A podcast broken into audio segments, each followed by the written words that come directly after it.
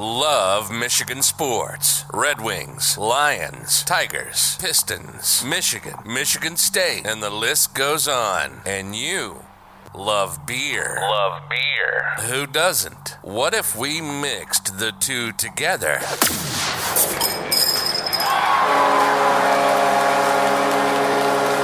This is State of My Sports. We'll talk everything Michigan sports, like only we do, and then we'll down our fair share of beer from a local brewery. Grading the beer throughout the episode, so pop a cold one on your end, and we'll get busy on ours. This is the State of My Sports. And this is episode 182, recording live on November 22nd, 2022. The Lions have won three straight games um, with their dominating, dominating performance um, on the road against the Giants. Uh, we also talk. We'll talk about that, and then look ahead to the Thanksgiving matchup against the Bills, and the rest of the schedule. Really, um, we will chat about the scary win against Illinois for Michigan.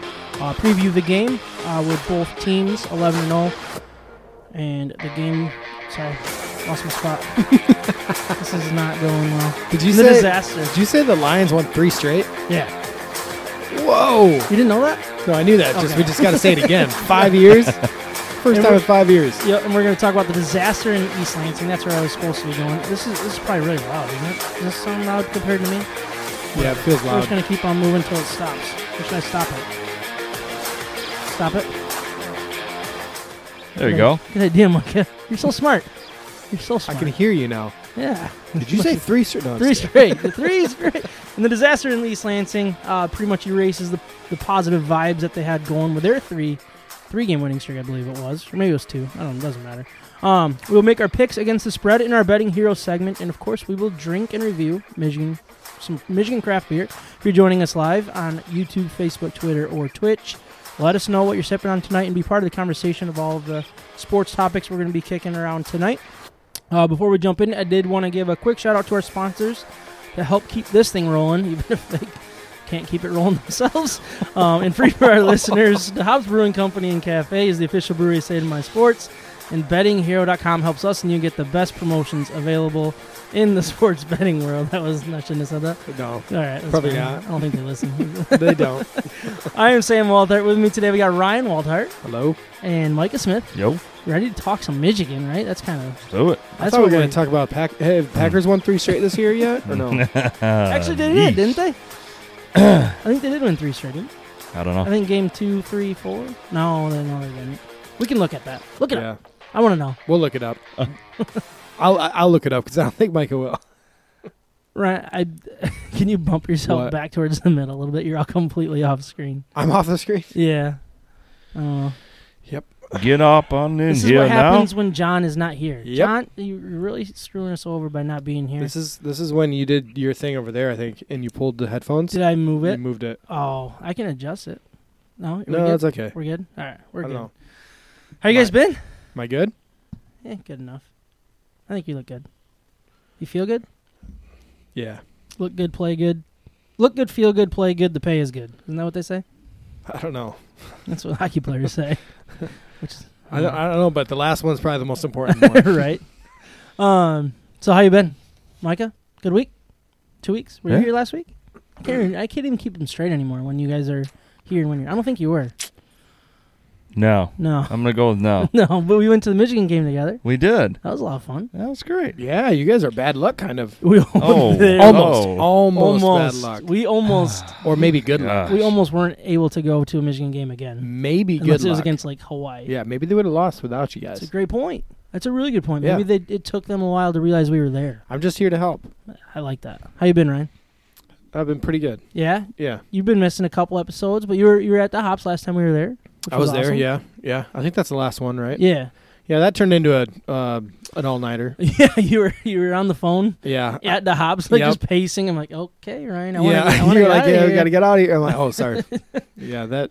Uh, but no, it's been it's been okay. It's been a really, really, really busy time at work. It has been for months, but it's all come like culminating right now, Yeah. and so it's going it's going pretty And then you got vacation starting. and then I have vacation. I cannot wait. Starting Starting after after uh, tomorrow. After work tomorrow.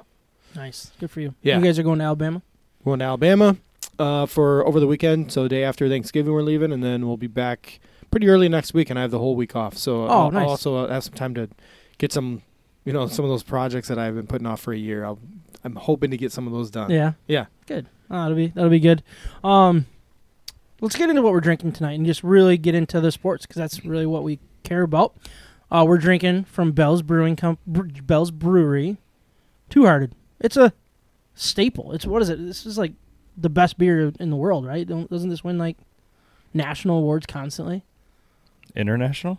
International I, like every year, don't I? every year. I think it wins like best Never- beer. It never stops. something like that. Yeah. Yeah, if you ever see those rankings, like fan rankings or or the, I don't know the, the judges like bo- both sides reach the same conclusion. It's a really good beer. Yeah, it's. I mean, everybody knows Two Hearted, especially in the state of Michigan. It's an American IPA, uh, brewed and bottled in Bell's, Bell's Brewery in Comstock, Michigan, not Comstock Park. I think we've done this beer a few times, but it's always a good one to bring back. Can't go wrong with it. This is your favorite beer, isn't it? You're sitting there so quiet, like uh, you, you know your mic No, is I- on, right? No, I'm just listening. So, what do you know about this beer? What do you want to listen about? No, it's good beer. It's really good beer. This is one of my favorites. It is. What is the percentage? Quiz time. Don't even look. Six seven. Seven percent. Dang it. I was gonna say nine one. Double. it's brewed with 100% Centennial hops. Uh, this Bell's American IPA is named after the majestic Two-Hearted River in Michigan, upper uh, Michigan's Upper Peninsula. I had no idea about that. Did you know that? No, I'm- I, I didn't. didn't know that there was a I, Two-Hearted I actually River. knew that just because um, for a while I was kind of looking at properties up there. Okay. Um, I, I love the UP. I don't know why, but I, it'd be really cool to have land with a river in the future. And I saw I saw a few properties that were actually for sale with that. Right around the yeah, right around there. the Two-Hearted Rivers. Yeah. Are there actually like two two rivers that kind of come together? No, Is I think it's just two hearted. I, I don't know. I'm curious about that. It's just the wanna- two hearted river. Where, Gotcha. where the oceans meet. Probably right where, where you can do some mail watching. oh man, Um, what? A, oh man, so glad that's recorded somewhere. Verse, yeah, that, that one. I somehow I lost. I lost that one. Oh, don't know. weird. That was know accidentally where it is. deleted. Kyle says he's never heard of Two Hearted. Is that a beer? Yeah, Kyle, it's a beer. Who's Kyle? How are the Yankees looking? They still looking strong? Looking pretty good. Kyle, let us know your thoughts on the World Cup. Who who do you want to win? And And on Aaron Judge, is he coming back? Who's he going to? Mets. Giants? Mets. I think he's going to the Mets. Definitely not going back. Bursting with hop aromas arraign- ranging from pine to grapefruit and perfectly balanced with a malt backbone. This beer is well suited for adventure adventures everywhere. I thought I was going to say adventurers, but it's just adventures everywhere. Adventures Huh. or ventures? Adventures everywhere. Hmm. Nice. Yeah. So that's what we're drinking tonight. Look it up. You'll find it everywhere you need to go. Um, before we jump into this full episode of 182, I want to remind everyone that the Hops Brewing Company and Cafe is currently closed. We're trying to get some stuff going on, and we'll let you know as soon as we hear something. That's basically Have you heard what I anything? keep saying. Have you no, heard I have heard nothing. Um, Man, it's a shame. yeah, it really is. Uh, Kyle says Sam loves male watching. I also have enjoyed watching the World Cup. Have you guys watched any of the World Cup? Nothing. No. I'm usually So- working. Yeah. Well, I can I I have it on my phone at my desk, so I can kind of wa- watch it. And I'm betting on every single game, so that makes. Are you it- really? Oh yeah. How you I mean, doing? why not? How you doing so far? So I I did terrible the first two days or Yeah, whatever. because you bet on the U.S. yeah, I, I had uh Poli- Pulisic or Pulisic or something to score and win. Um, lost that bet, but today I put I did this one myself. I came up with zero zero tie for the Mexico game, and then France minus two and a half parlay, five bucks, one hundred and sixteen. Ooh, nice. I was pumped. Did you completely make up everything you've lost? oh yeah, I'm I'm way up now. I mean, that's it all. was- that's all that matters. yeah, I know. I, I I'm really excited about it. I I might have spent a little bit on other stuff and lost that, but on the day I'm up, that's all that matters. I yeah, On Amazon, yeah, you tend Well, to lose on Amazon. we should we should uh, look up our old reads for draft. Was it DraftKings that we did? Yeah, DraftKings. Because they, they talk about the phone number to call if you think you have a problem. I should probably look those up so I can get that phone number because I'm literally betting on You everything. just got to do half speed because we talked really fast during that part. yeah, we did. We did. Follow us on Instagram, Facebook, Twitter, YouTube, and Twitch. State of My Sports.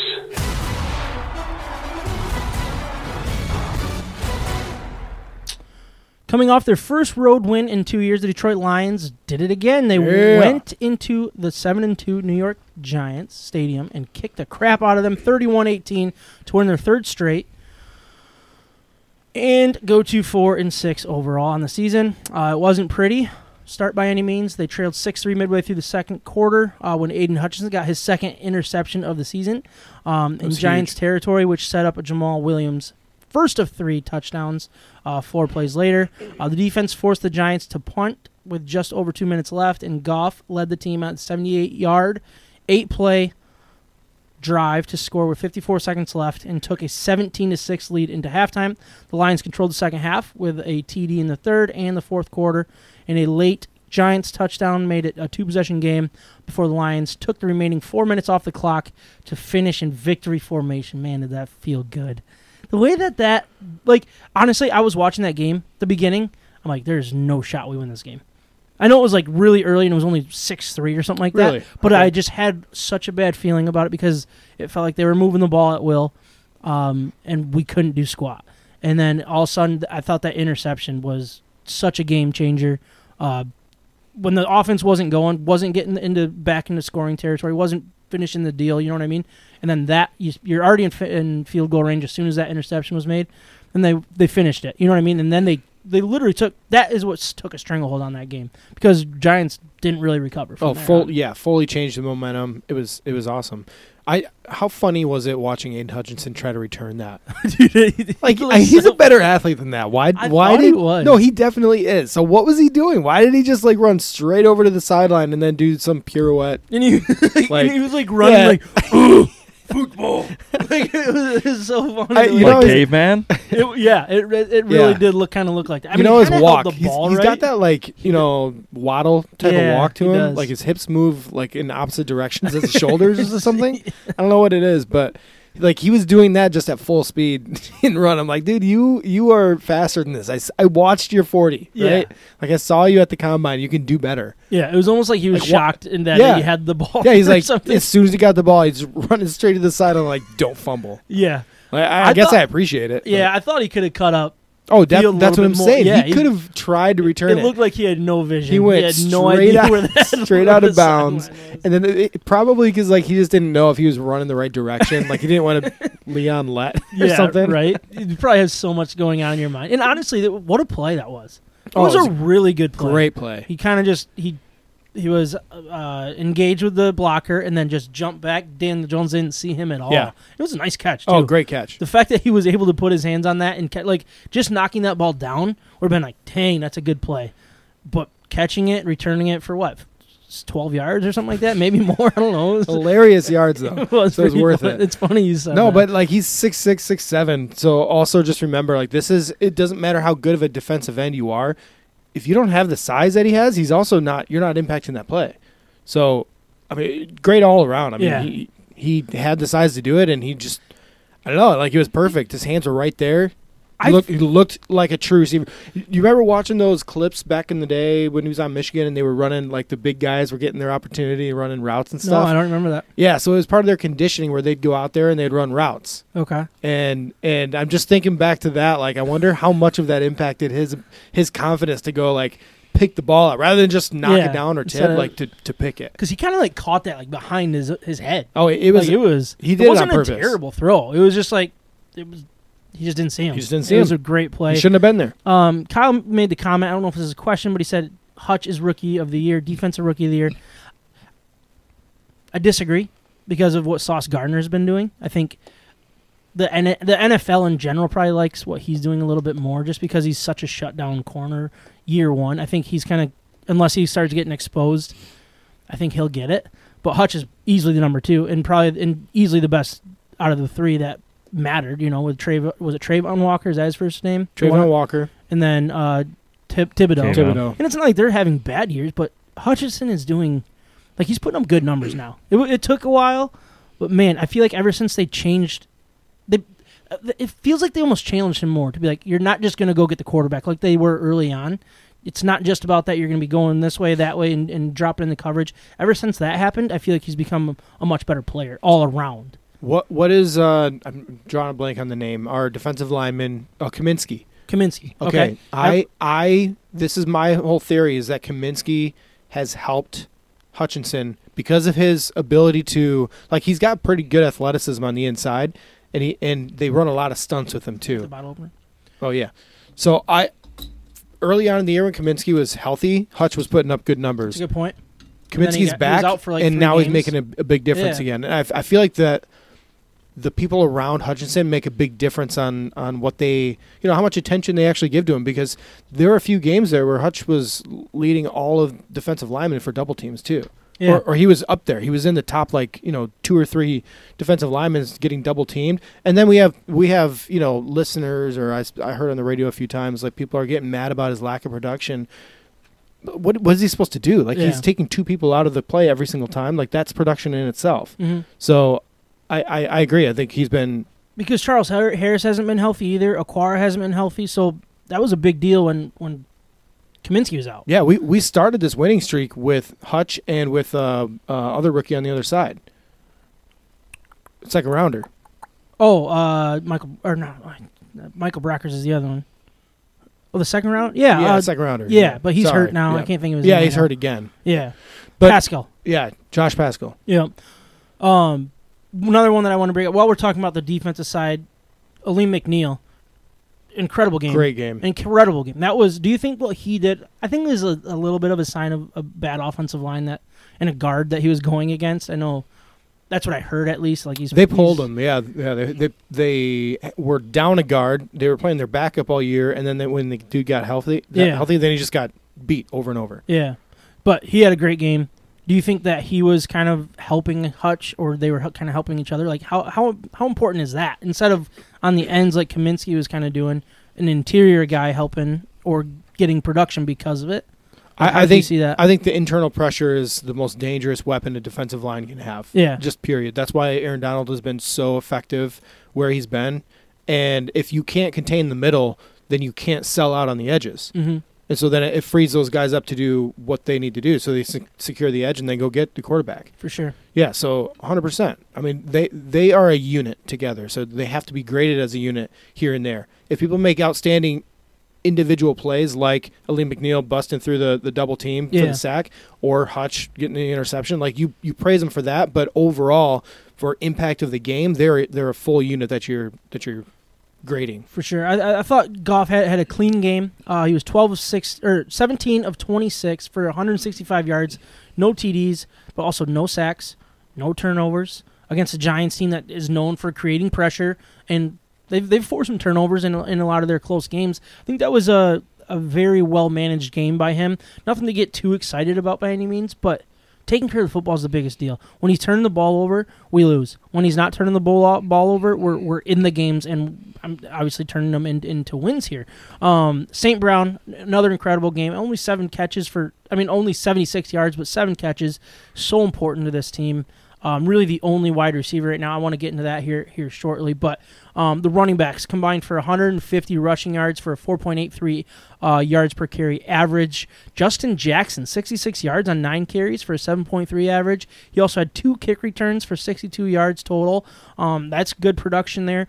Uh, Jamaal Williams, 64 yards on 17 carries for a 3.8 average and three more touchdowns, leading the league in touchdowns. Who saw that coming? Um, D'Andre Swift, 20 yards on five carries for uh, four yard average, one touchdown. He also had three catches for 12 yards. Um, the running back room as a whole, I, I, I keep going back to why isn't Swift getting production? Why why is this happening? And I'm getting frustrated, but I don't think I should. I think they're using him right. I think the injury is still pull, pull, uh, part of why he's not getting, you know, the Jamaal Williams touches. Yeah. And when Jamaal Williams is doing what he's doing, keep riding it, right? like yeah. it's not he's not the flashy guy or anything, but he's putting up really good numbers. You Why, why would you force Swift out there? Exactly. There's no point. Yeah. I mean, Especially because those reps are the physical reps that you're trying to Yeah. to just get the points, you know, like bust through the, the line or something or make a decision. yeah.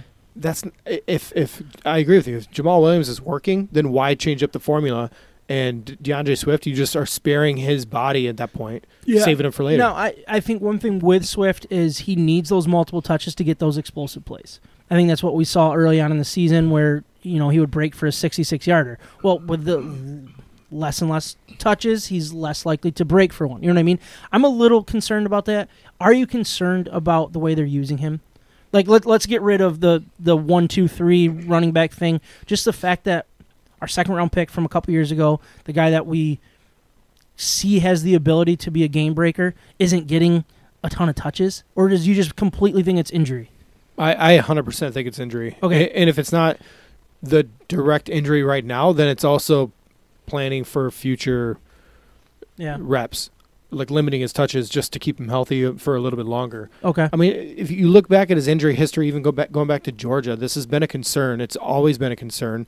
Um, ev- you know, we started the year off, and he was he was one of the fantasy you know leaders of his position, and and he's having a breakout season. Well, the challenge was, can you do this for a full year because Yeah. he's never done that before.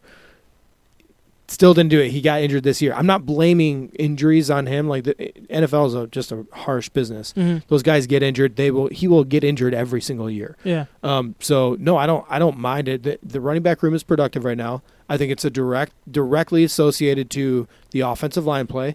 And so as long as the offensive line is doing what they're doing and they're staying healthy, I don't care who's getting touches in the backfield because they're the, they're the the the machine there. hmm And when when Swift is healthy, he will get his touches. We showed that early on in the year. He's going to get more than five carries w- if he's actually healthy. Yeah. So I, I'm not worried about it at all. Do you think there's a concern about? So there was that. There was one play that he didn't cut up the, the middle. He didn't cut up field and He had- tried to run around the outside. Man, he I had think he wide open. wide open to do. Yeah. That he obviously took the wrong route or the wrong lane, if you will. And then I, I keep going back to the the hard knocks.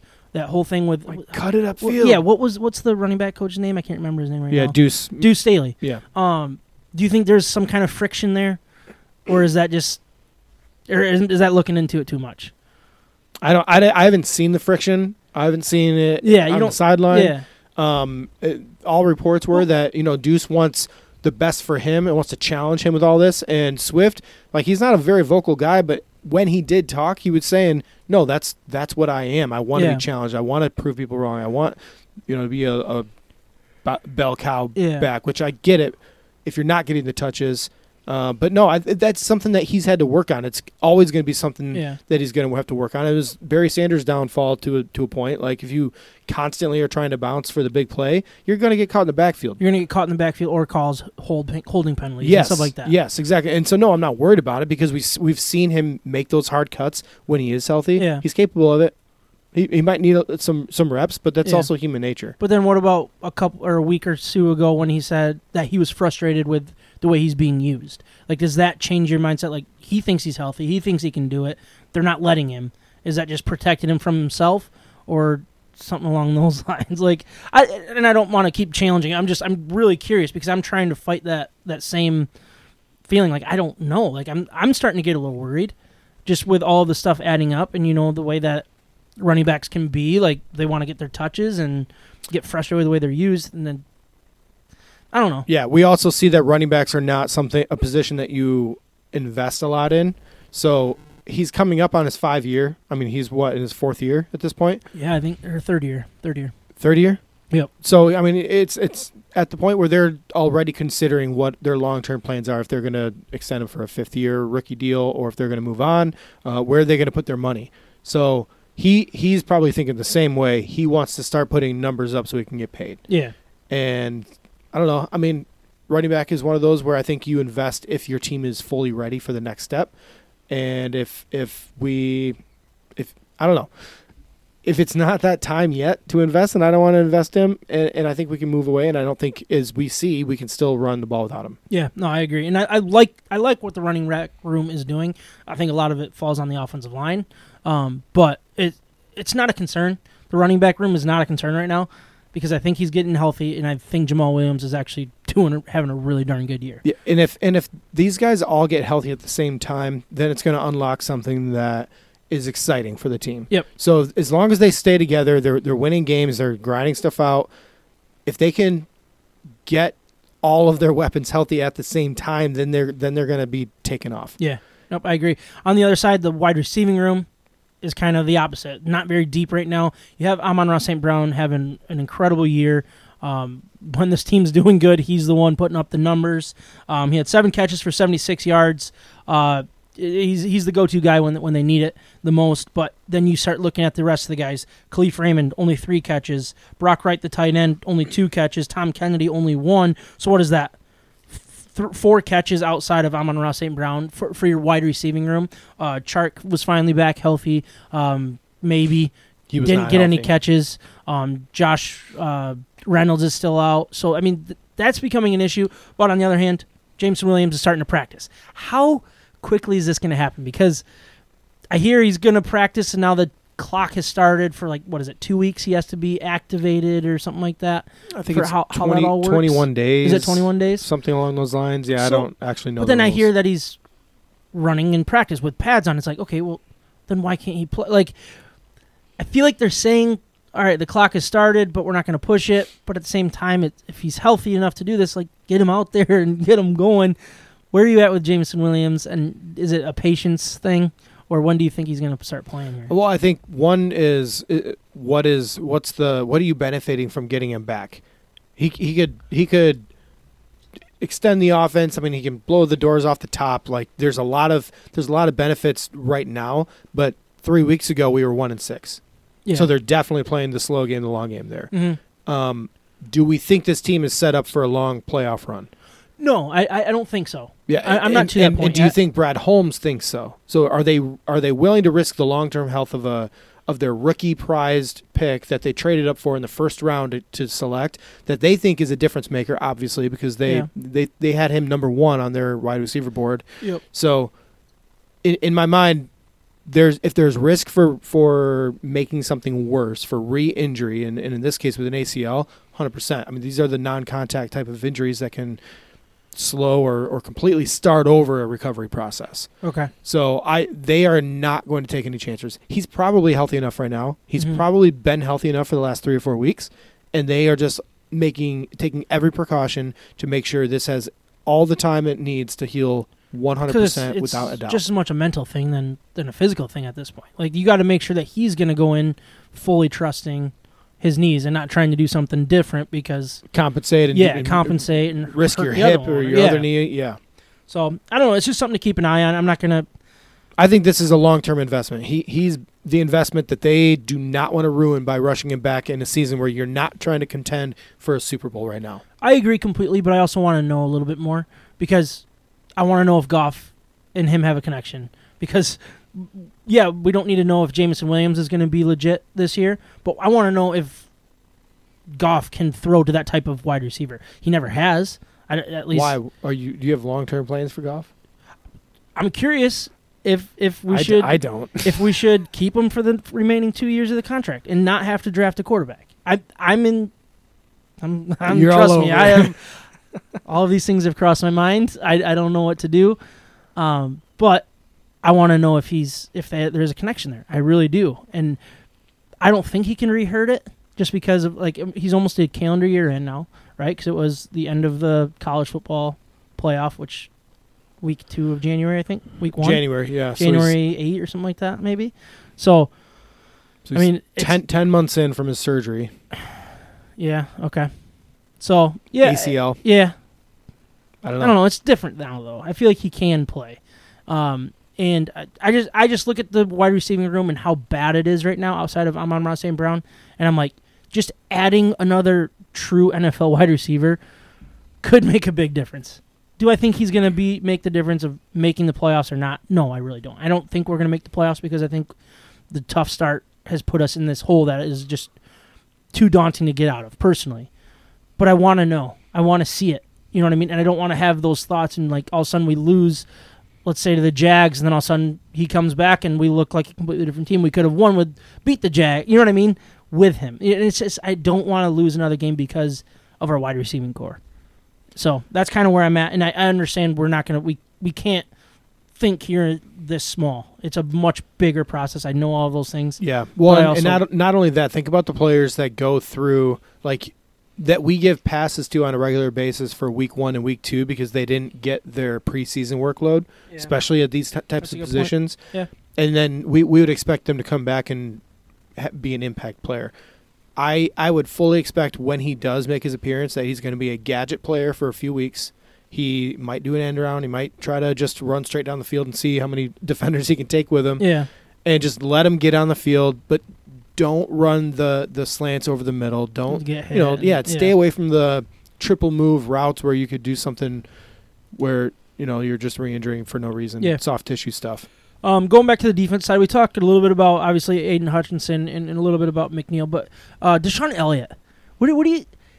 I feel like he is such a difference maker on this team. When He's stud. when he's playing, he he looks like the he looks like the man on the field. Yeah, he's the biggest dude. Yeah, Out there, yet- hard, and I feel like that's that's the type of player that other teams keep an eye on. They, they do not want to get hit by that guy. Um, love what he's doing. Like he doesn't have. I mean, he did have eight tackles. I think he actually led led the team with eight tackles. Um, but just seeing him on the field is just a, a night and day difference compared to, I think, really the Lions' defense as a whole. Um, we already talked about McNeill, uh, but I mean, just a game wrecker. He had three run stops, seven quarterback pressures from that interior defensive line. That is something that we have never had outside of Ndamukong Suh, I would say. So that's a nice, nice, nice sign, I guess. Huge part of, of holding uh, Saquon Barkley, the, lead, the NFL's leading rusher, uh, to 20, 22 yards on 15 carries. I mean, Jones had 15 yard or 50 yards um, of the Giants' 89 rushing yards, but holding Saquon Barkley to 22 rushing yards. Huge. It was exactly the the, the medicine to win this game, and they absolutely um, did it. Uh, Daniel Jones had a, had a pretty good game, 27 to 44 for 341 yards and a touchdown, but they forced him to throw two interceptions, um, which doubled his season total for for the season. Like that's just crazy. Both he was at two right? heading in, went to four. Yeah. Kerby Joseph and uh, Aidan Hutchinson with the interceptions. Uh, Aidan Hutch- Hutchinson also had a fumble recovery, which is awesome, dude. He's just he's around the ball, Yeah, and I, I love that. Um, Kerby Kerby Joseph had his uh, third interception since becoming a starter in Week Four. Defense seems to be figuring something out. Do I think it's a long term solution by any means? No, but it's nice to see them building. I, I, yeah, uh, definitely, and I, and I think that you know even guys like Will Harris has been rounding into form. Like he's he's the one who caused the forced the fumble, and he's found his role within this team. He's a bigger cornerback that used to be safety, obviously, was kind of a brutal safety, but he's found his his spot in the middle of the field, Mm-hmm. and and probably some of that has to do with his time playing at safety, and then he went to the outside and, and tried to hand a quarterback cornerback, and he actually improved. And now it seems like he they're using him as a little bit of a gadget on that defense, Yeah, and they're mixing him in with some some of the other guys like um, uh, Amani Oruwariye. yeah, Warrior's Yeah. going back in there, and they're using him more in the slot though, and which is good because some of those slot wide receivers are, are big physical guys Yeah. that it's you need to a body up bit, against. yeah. It has, yeah. So uh, you have to get the mixture between the Amon-Ra St. Browns, but then you're also seeing like the Justin Jeffersons where he plays in the slot the ma- majority of the time, and he's not only living on the outside. Nope. So their their defense feels versatile right now. It feels like they can flex to whatever type of defense or offense they're playing. They can throw a lot of speed on the field with their middle linebackers with Malcolm Rodriguez. Um, Derrick Barnes plays downhill, but when they need to cover with speed, they have Alex Anzalone and, and Rodriguez to jump in there. Yep, I, I agree. I think it's fun to see, and I think Derrick Barnes is is become he's starting to get his. Derek Barnes starting to figure something out. Is he an every down linebacker? Not not yet. Maybe not. Um, but he's making plays on special teams constantly. Yep. And then whenever there's a big hit, like from a linebacker position, it seems like it's him right now with Malcolm Rodriguez's injury. He's been quiet the last couple weeks. I know Yeah, he's he was playing out more last week, but yeah, he's they're they're protecting something with that. I don't know what it is exactly, but um, starting to put something together. I think linebacking position is still a, a, a massive need, um, but it's nice. It's nice to see them kind of just figure something out. It seems like they trust each other, and it seems like they're working as a full unit from from top to bottom. So, Agreed. um, really exciting, and they'll probably get 700 points or yards on them this week. They probably will. but yeah, they're let's playing the talk Bills. positive when we can.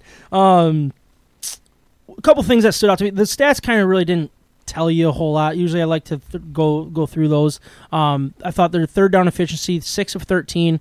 Um, and then uh, the Giants were five of thirteen. But Lions n- no fourth downs. Again, I think that's two games in a row that they didn't go for it on fourth down. Um, the Giants had went two for three on fourth. Um, but I just there was that moment, you know, that very first drive where the, the Lions were moving the ball really well. And it stalled out. I want to say inside the seven yard line or somewhere around there, and it was like fourth and one. It's like all right, here we go. Like, but Dan Campbell didn't do it.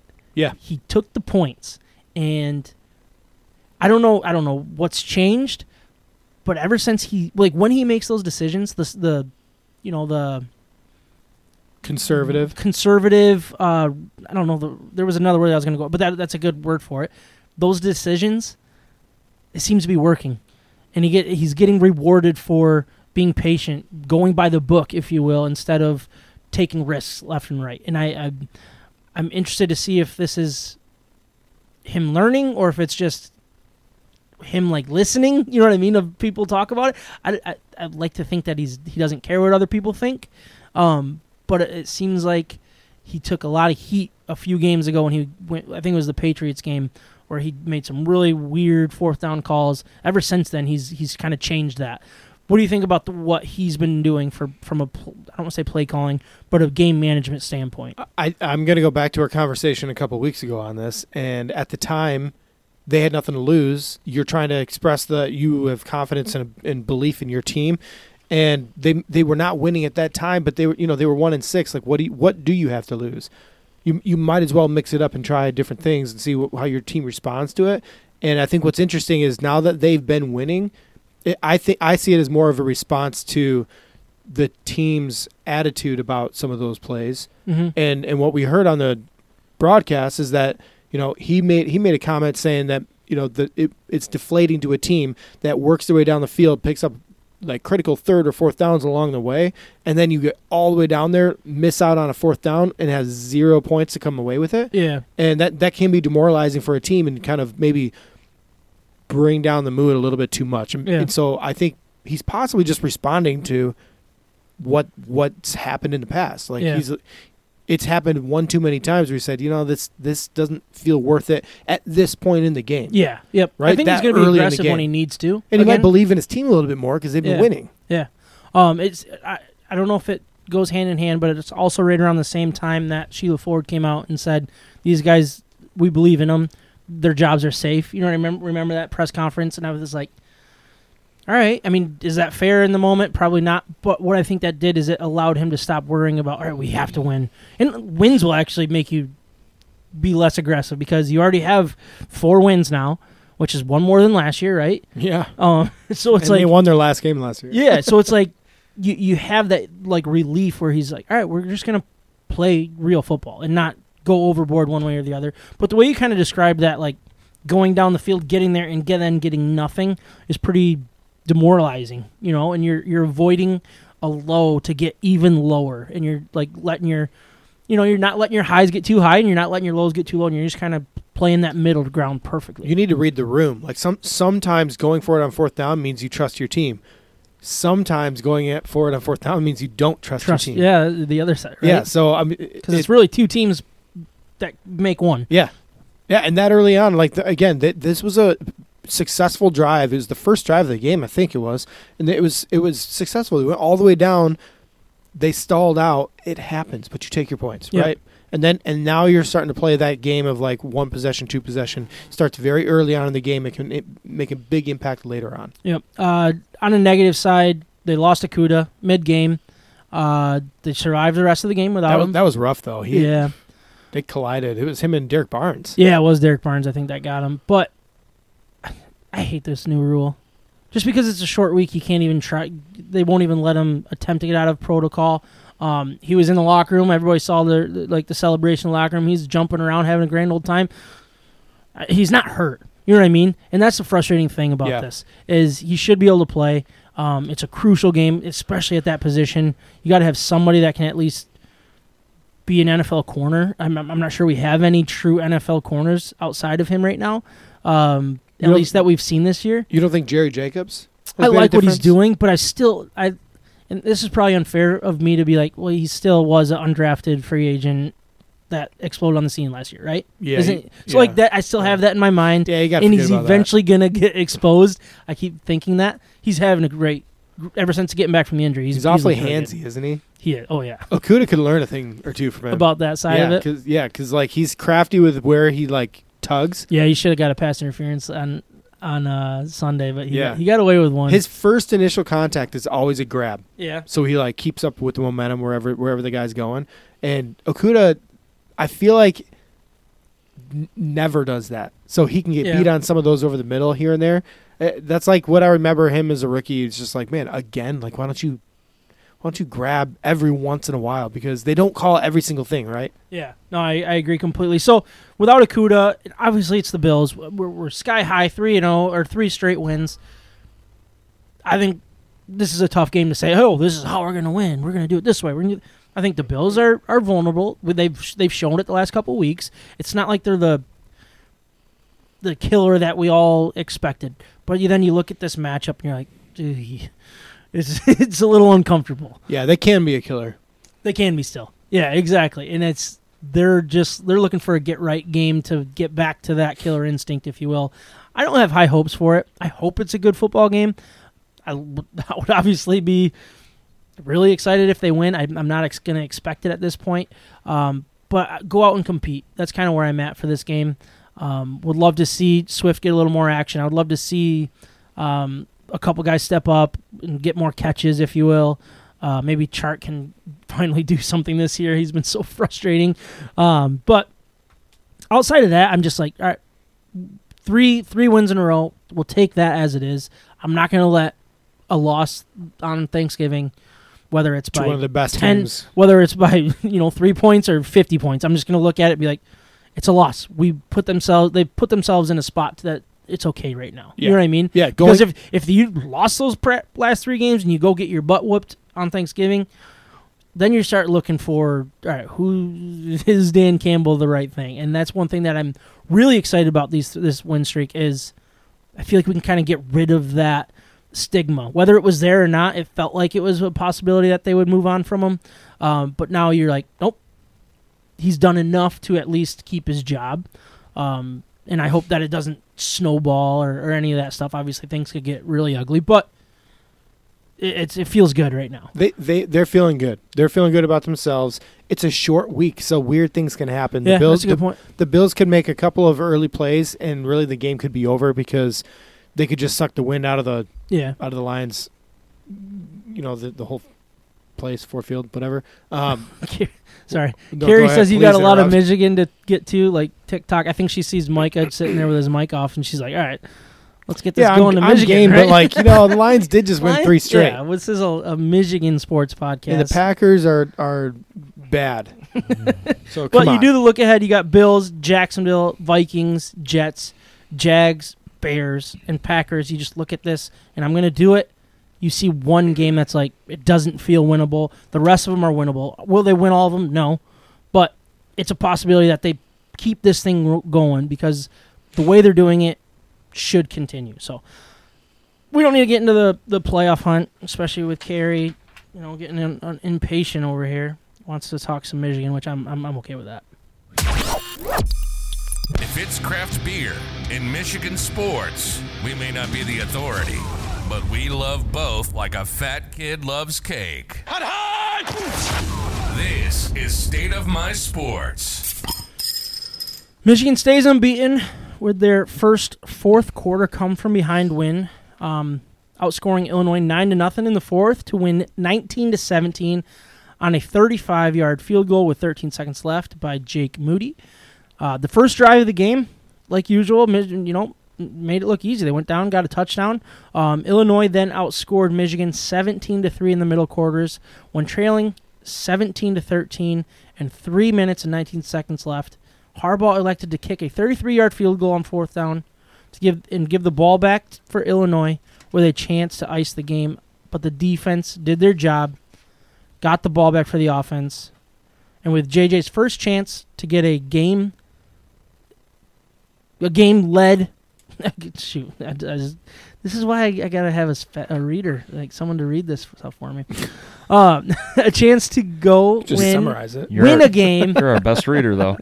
He led the offense from their own 48 to Illinois 17 yard line to make the game winning kick easier. Was it pretty? No. But he picked up a key fourth down um, to Gash, uh, created the 15 yard pass interference call, and managed his way down the field for a comfortable game winning field goal.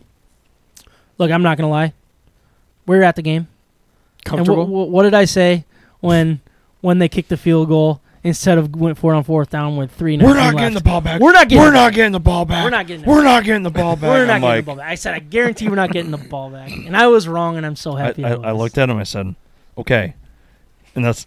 I, I didn't want to agree with you. I didn't want to said really disagree with you. We're both in a bad place at this point.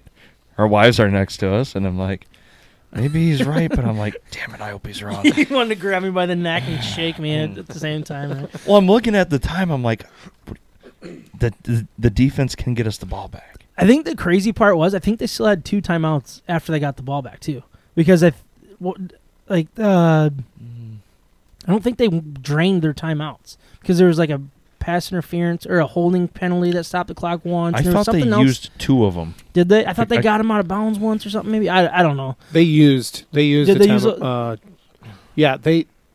Yeah, I guess they did have use all three because I think it was all three. yeah, I was playing that game of like which what they were gonna do because the penalty, the penalty, and uh, after they stopped him on the third and eighteen, yeah then they The called the time the ran- third, the third. final timeout going into fourth down. Yep, you're right.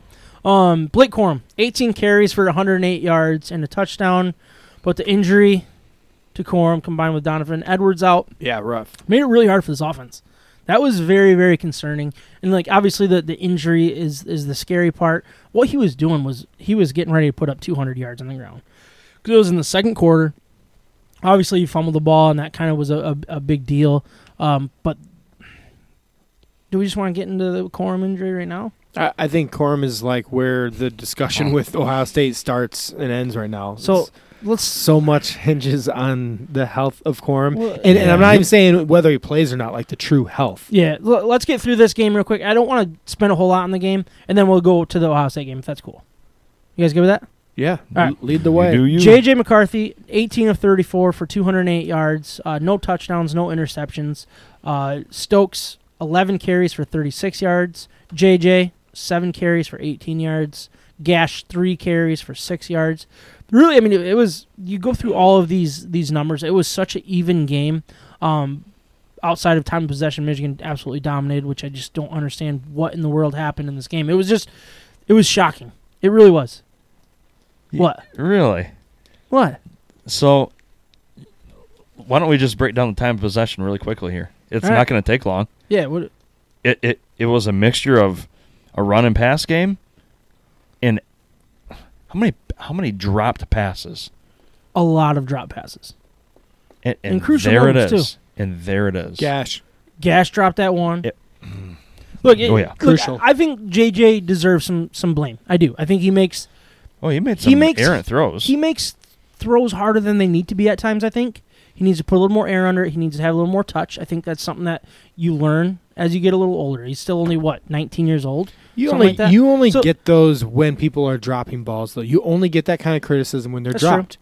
But he has missed throws. He, Yeah, he's he- missing throws. yeah. Um, but I just I think the wide receivers and, and running backs are com- are letting him down completely. I mean, the deep pass that he that that was offside. So the the Oh, offside for, uh, the, the one clearly fourth down that they missed, it was clearly offsides that they should have been a shorter distance. I don't think it would have got a first down, um, but it was clearly offsides. And then he threw an absolute dime to was that Cornelius Johnson, no, Andrel Anthony. Andrel Anthony. Yep. I mean, to It to was the one like one yard line, it would have been a touchdown. Yeah. It was like a perfectly thrown ball, like not too far, like not too short. It was like literally if you threw it any farther, it was an interception. If you threw it shorter, it was an interception because he had those each guy sandwiching the uh, the, the wide receiver and, and it, it I think it hit him in the was- face mask, it- didn't it? No, it was right on his hands, right oh. here. And I think it hit him in the mat. Like it went through his hands and hit him in the face. Like this is that I said it very, very early on in the season. I am concerned about a wide receiver we can trust. I think Ronnie Bell is someone you can trust. He's still dropping the ball at times too. I think you can trust him, but he's not breaking games open the way that you want. We don't have that that go to wide receiver right now, and that's No, we scary. don't. that is really really scary to me. Um, I think Roman Wilson is the closest we have to that. Yep. I think Ronnie Bell can can be reliable. He he hasn't been yet. I don't know. I, I, I still trust him. I still trust Ronnie Bell. I do too. Yeah, I think he's going to be a huge factor in the next, Yeah, this I do. game. I think so too. I, I think Ronnie Bell is the most trustworthy. I think Roman Wilson is the more dangerous Hundred percent. wide receiver. Roman receiver. Wilson can be uh, the the game changer that we've been looking for from the wide Yeah. receiver position. And uh, did you watch the game? I actually listened to it and then I watched the highlights. later. Yeah. I didn't see AJ Henning out there one time. Oh, he was injured. he was Henning injured. is hurt. Yeah. Oh, I, I Yeah. I didn't know that. Yeah, Henning, Henning wasn't not able to play in the game actually, Okay. and that was one of the things that, um, you know, the reason why C.J. Stokes and Isaiah Gash and Dunlap and all like they were actually considering using Henning in the running back role in that gadget type of filler role if anything happened to Blake Corum, and he was not available Interesting. So- because Edward, with Edwards out, you with need, Edwards yeah. out too. But the fact that we played, uh, what, nearly two and a half quarters without Blake Corum, without Donovan Edwards, and still got the job done. Like, Look, hats off. I mean, every team goes through one of those games. I feel like every year. This was our first one. We went through three or four of these games last year. I Oh feel yeah, like. Nebraska, Nebraska, uh, Rutgers, Penn State. Penn State. Yeah, I mean, there was multiple games that it was like we survived, and it's like this was our first time, and against a team that had everything to play for and nothing to lose. And they like, lost everything against to lose Michigan at the same State. time. and a top five run defense. I was gonna s- I was gonna bring this up because Illinois is a leg- has a legitimate defense. I consider Yep. Illinois the matchup offense to defense is harder against Illinois. It's actually a worse position for Michigan against Illinois than it will be against Ohio State. Okay, I think that's fair. I really do because they that's my take on they it. are very a very good defense. And and they're very they're very structured. I- And I think they I think Illinois' strengths actually went a, like hurt Michigan's game plan more than Ohio State's strengths. In a lot of ways, Illinois is a poor man's Michigan. They're trying to build the way Yeah. Michigan is built. Yeah, Hundred really. percent. They're trying to Yes. build the way Wisconsin has been built in, in many years. I think Michigan's built a little bit better than Wisconsin, a little more that they can throw the ball a little bit more and have have a true Yeah, I mean good the record quarterback, shows, if you will. Um, But a game of trenches, very similar. Yep, exactly. Um, in Illinois, watch out because he, he's going to have that team continuing to go. Yeah. I, I think that could be a problem. Well, in in Ohio State, they, they can be good in the trenches, but the real question with Michigan Ohio State matchup is can Michigan hang with the athleticism of an Ohio State? Mm-hmm. That's not that's not what they were talking about with, with Illinois. Illinois has the star running back, Yep. and they're and they win in the trenches. Yep. So that it was not a challenging. It was not a rollover game. And then when you go into all of the the injuries and the impact that Michigan was playing through at the at this point, like no wonder they had their hands full because this was not a, a gimme type of game. I agree. I agree. And I, I think at this point, you turn the page from it. You survived it. You got the win. Yeah, I say that Hats after the to them. fact. Like I Yeah. I didn't think this was going to be a challenging game. I actually watched the first drive. And then, and then at that point, I said, "Okay, because Jillian had plans for the day." Yeah. and I really wanted to watch the game. but I'm Yeah. like, okay, I feel safe. I feel safe Yeah, now. I, I- saw the beginning. We're all set. They, you know, three and out, touchdown, all set. We're exactly. It was exactly the way you would r- write it up. Yeah. It was. good. And I and I didn't w- have a care in the world. yeah. And then And I all listened to more and more. And I'm just like, this is driving me crazy. Yeah. No, that, that's exactly what it was. It felt the same way in the stadium. We were we were there. We watched that first touchdown. We're like, come on, this is going to be an easy game. We stopped them. They got the ball first. We still went down and scored first. Like it was. It felt or no. We did we get the ball first? I guess it doesn't matter. We did get the ball first. Michigan scored immediately. and Immediately. then, Then there was a caused three the and three out. out. Yeah, and it was just it was drawn up perfectly, um, and it just went downhill from there. But hey, you don't complain about victories. Well, I've said just win, baby, for a long, long time. la- yeah. That's all it's about. Last point I think I want to make, and you touched on it, but JJ McCarthy made. I mean, there are so many times in this game where, where Michigan was one play away from losing the game, Yeah. Mhm. and they needed the, to great point. make the play to win. It's a very good. Point. And there's a big difference of like in a tie game scenario where Yeah. you didn't make the play, but you still live on. Over and over and over, Michigan was down to a critical third down play, critical fourth down play, and JJ made the plays when he needed it the most. dude the, the the tenacity by the entire team and just the the will to go down the field it was just like you're not stopping us we're going to march down the field and get where we need to be and Yeah. and they did it It was backs impressive. up against the wall for the first time Nope, I agree. I think it was the perfect was a test good and test. challenge for the team that they needed to get out of the way before going into a critical I'm, game. Absolutely. I'm more concerned about JJ's ground decisions than him throwing the football. To be honest with you, heading into this game against Ohio State, it's like I want to see him making the right reads. I want to see him running at the right time. When, like all of those things, like that is right there is more concerning to me because I don't think he's going to throw an interception. I think he is one of the safest quarterbacks I've ever seen. Honestly, he always throws it to where our player might get it, nobody else will. I feel like that's the that's what he does every single time. Yeah, he's had a couple interceptions. I get all of that. And then he could throw one on, on Saturday, but like I'm not worried about it. And that was the biggest worry heading into the season. Is he going to take care of the football? Is he gonna, He's definitely taking care of the football when he's throwing it. I'm more concerned about when he's running it and taking those big hits and making the right decision when when to run, when not to. That's that's a big concern for the game to me. Let, do you you guys ready to get in the game?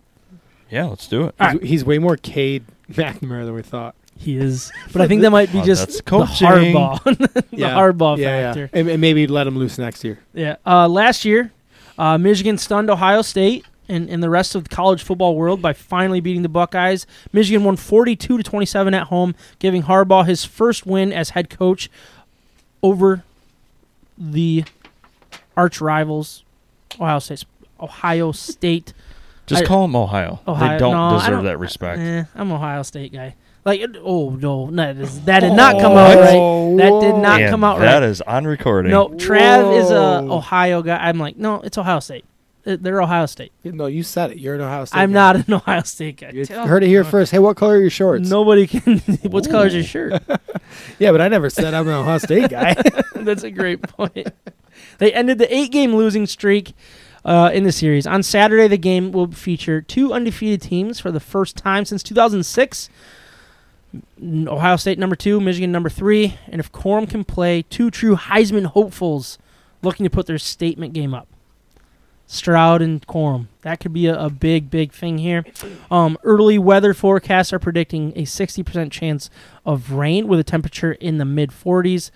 The colder the wetter, the better for Oh. Michigan. I feel like, right? 100%. every buckeye fan currently checking the weather Yeah, app. they're like, all right, we got to oh my change. gosh this. is it really happening again Who do we got to call in the government to change this weather? yeah exactly Um, I, I do want to start with Call Corum. Pelosi. Yeah, Corum and, and Edwards here. I mean, last year Haskins, uh, the game he, he had 28 carries for 169s, and averaged six yards a carry with five Nice. touchdowns.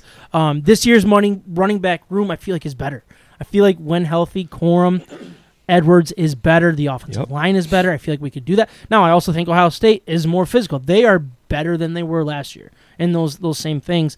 But like, I just I'm I think it's all. It, if you want to know the path to victory, watch last year's game. Basically, is what you got to do. Yeah. It's obvious what's going to happen. It's obvious that all right, are they going to be able to st- stop the the pass or the passing game for, for Ohio State, and are is Michigan going to be able to run the ball? It- it- we're not going to tell you anything that nobody else has already said. I get all of those things, but with the Corum injury, and Edwards is a massive, massive piece to this because I think he hurt his hand, right? Because I think they Broke said last he said he bro- it is broken. I mean that's That's what I heard. Yeah. yeah, that's that's a scary part for it because he's also the threat through the air that I think this team needs to kind of keep that thing going. When you don't have pl- uh, wide receivers you can trust to catch the ball, Edwards is probably our best wide receiver. Well, and JJ's got the best rapport with with him Uh. compared to any of the wide receivers. Yeah, Like e- every time Yeah. he's throwing to Edwards, you know something good's about to happen. Yeah. That's true But but you said you said Ohio State's a better team than last year, specifically the defense. you know, Because I'd Mm. I still think look at I'm last supposed year's. to say that. I think I'm supposed to think that. You know what I mean? Like that's what they've said. They're oh, they're more physical. They do this. They do that. That's what At they least they said that want early on. be. You haven't heard that recently, have you? Yeah, good. because I think the last couple of weeks have kind of changed the narrative a little bit because Ohio State struggled. Yeah. They're they're not the run and gun team that I mean they escaped last week and two weeks ago, they uh, shouldn't have won. against Northwestern. yeah. Come on, Well, I it- actually, I actually have the last five game stats right here. their Northwestern game is On the ground. hideous. Well, and, and let's think about think about the the weapons of last year's team that we that we had to stop as a Michigan defense. Olave, Garrett Wilson, Chris Wilson. Olave, yeah, Jaxon Smith-Njigba, like chance all three of them are. out. all three of them are out. Now Jackson might play this game. I don't know if uh, are they saying he's going to be out. Like I haven't actually haven't heard They- the injury report. I'm sure it's gonna be pretty quiet. I mean, neither They're not going to they're not going anything to away. tell. Yeah, they're not going to tell us anything about that. I think the interesting part about Jaxon Smith-Njigba is the fact that he tried to come back a couple times Yeah, and it and hasn't, it hasn't gone. Well. hasn't stuck. And so I guess what I what I think right now is Michigan's cornerbacks are elite. They really are. Michigan's They are. No, Michigan's secondary in general is, in my opinion, and if I'm looking around the league, Georgia might be the only other one that could compete with this secondary. And I only say that because they have the best cornerback in football, in Mhm. college football. But as a unit, I don't see a, a secondary better than Michigan's. And so, so I think the key to Michigan's game is really stopping the run. And so the big bodies on the line, and, and I think they're actually geared up for this. And I, maybe I'm jumping way too far ahead. So just let me know if you No, want to break this down a different way. But like Mike Morris and some of these big bodies on, on their healthy. defensive ends, he needs to be healthy. He does. But our defensive line is not about speed this year. It's about power. It's about position. It's about uh, you know using your hands properly and and and you know the the scheme, I guess you could say, or just out physical manning the, the other guy. So they they are set up to play up against the run Mhm. and to stop the run. What was it last week? I think they went in with the number one rush de- rush defense, And number one pass Illinois defense. Tore them apart. Yeah, they did. Well, but that also might be the nuts and bolts best running back in, in the Big Ten in a I- lot of ways. I- like I at least when you get to the next level, like when you're starting to say, all right, who will have a better NFL career? Yeah, you know what I mean? Physically, he's probably it. Yeah. Um, Michigan's defense Henderson's through through good. 11 games, opponents are averaging just 161.7 passing yards, which is fourth in college football, 5.3 yards per attempt, which is second in college football, with a 53.6 completion rate, which is sixth, and a 99.5 average quarterback rating, which is the second best in college football. And that's not even getting into how good their rush defense is. Their rush defense is really darn good as well. You're, it looks like you're going to say something. Or do you just like when I say that kind of stuff? I love when he says You stuff. getting, you're all right over there? Oh, yeah, I'm good. I feel like I'm this good. table might be getting a little uneven talking We- about the we- positives. I just want to blow through Thanksgiving and just I get to know. Saturday. I, I love my family. I hey, love you food. do you, man. I I got to get that edge up. I just want to blow. yeah, I just want to blow through Thanksgiving. All I want to do, says Micah. Oh, No, I ah. think I do. I think Michigan's going to go out and win this game. Yeah, I do, and I, yeah, I'm a Michigan fan, and I'm sure that's probably unpopular for for people that that will just be. Oh, well, of course, a Michigan fan's going to think so. But I think this, like just like last year, the matchup makes sense for Michigan. The spread makes no sense to me, minus seven and a half. Now, look, could Michigan go out and lose by 15 points? Yeah, that could very well happen. Um, but I could also see them winning by 15, 20 points. Like, I don't know what to expect in this game. I don't either. I like I could see a tight game. I could What see a a, wild blowout one way or, or another. Like I think we're gonna learn a lot about both of these teams on Saturday. What I hope we learn, well, I hope that Michigan just wipes the floor of them. But what I mm-hmm. really hope we learn is that we see that the Big Ten is actually good, and we're seeing that these two teams are elite. Because I think those questions are in there. It's like, ooh, are they just the best of the worst right now because of how bad the Big Ten is, or are these teams actually really, really good football teams? And I want to see a good, hard fought battle with two teams that still have a shot to make the playoffs. That's what I want to see personally. You know, if, if we're within one score at the end of regulation here, okay, do the right thing, committee. Do the right thing. Yeah. You know, put them both in because you know they deserve to be in. Because Yeah. you know they're two of the best four teams. There, there's no chance both of them get in, and this is my own I- thought process. There's I- no chance Really? in my mind that both of them get in unless TCU loses. If TCU loses, I could see them. I could see it happening. We're gonna get into that. We, Okay. we're, we're gonna talk college football. At the Yeah, end- we at the should end. stick to the game, Yeah. right? Um, so we, we were we were talking about Michigan's run, or sorry, Ohio State's run defense. So early on, they were they were good ish, if you will. Um, but Ohio State ranks 82nd in opponents' run play rate. So only 53.8% of the time the offense runs the ball against Michigan or Ohio State's defense. Uh, the defense does have the third lowest yards per carry at 3.1 allowed, but you go to their last five games, you had Iowa Hawkeyes 35 carries for 77 yards, 2.2 yards per carry. Penn State um, 33 carries for 111 yards. Northwestern 59 carries for 206 yards. Hoosiers 40 carries for 150 yards, and then Maryland 31 carries for 84 yards. You can run on this team. You can. It's possible. Uh, uh, average teams have done it. Michigan should be able to do it if Corum is healthy. That is such a big thing for me because I witnessed firsthand what Gash and Dunlap and who else is in there? Like who else are the running backs? CJ Stokes. Stokes. Like I don't trust those guys to to do what we need to happen in, in this in this game. It's a different talent level. It is. And it was very noticeable because our offensive line was still the same. Sto- And- Stokes had, had good work. Stokes can Stokes He- can hit a hole and and like accelerate through the line and stuff Yeah. like that, but he's Look- not going to make the play on his own. We're, we're we're watching currently a what's thought to be a Heisman finalist, and then probably a Heisman finalist next year. Edwards. Yeah, I agree with that. I mean, There's a really There- chance. If the yeah, offensive line like- can stay like like, no- keep reloading. no doubt there there's a there's a very big gap in talent level, but I mean Stokes Stokes is a good running back. Yeah, the colder the weather gets, the more Stroud get, the worse Stroud gets. Oh, their And defense is questionable in and the their de- cold. What's that? Their defense as well. Yeah, Absolutely. but I did want to talk about so Stroud. Everybody's talking about the year he's having, and he puts up incredible numbers. and There's no doubt about that. Um, but the first first six games, he had a 207 quarterback rating, 70.6 completion rating, 289 uh, passing yards per game, and 10.86 yards per attempt. Weeks 8 through 12, 156 yards, 61% completion, 250 yards per game, and an 8.53 um, yards per attempt. Th- Those are pretty. That's a. Those are extremely different numbers than what you're used to, um, or that like, I guess splits. I should say. Is that right? That's a good way to say it. Splits. That sounds Sure. like a baseball term. That's a baseball term, right? Splits. There's a difference. Is that what you're saying? like the splits between the first six Yeah, games and, yeah, yeah. and eight through in week eight through twelve. Um, look, you're gonna have Marvin Harrison Jr. and Igubuka. Is that how you say it? Um, they've they put up some good numbers. Uh, Harrison Jr. over a thousand yards, eleven touchdowns. Um, I- Emeka Egbuka will probably hit a thousand yards this year. He's got 914 with eight touchdowns. Without Smith-Njigba, I think that's a, a really big deal. He can make them so much deeper at that position. I think, like you, Ryan, you already brought up our, our corners and how elite they actually are. Yeah, they are.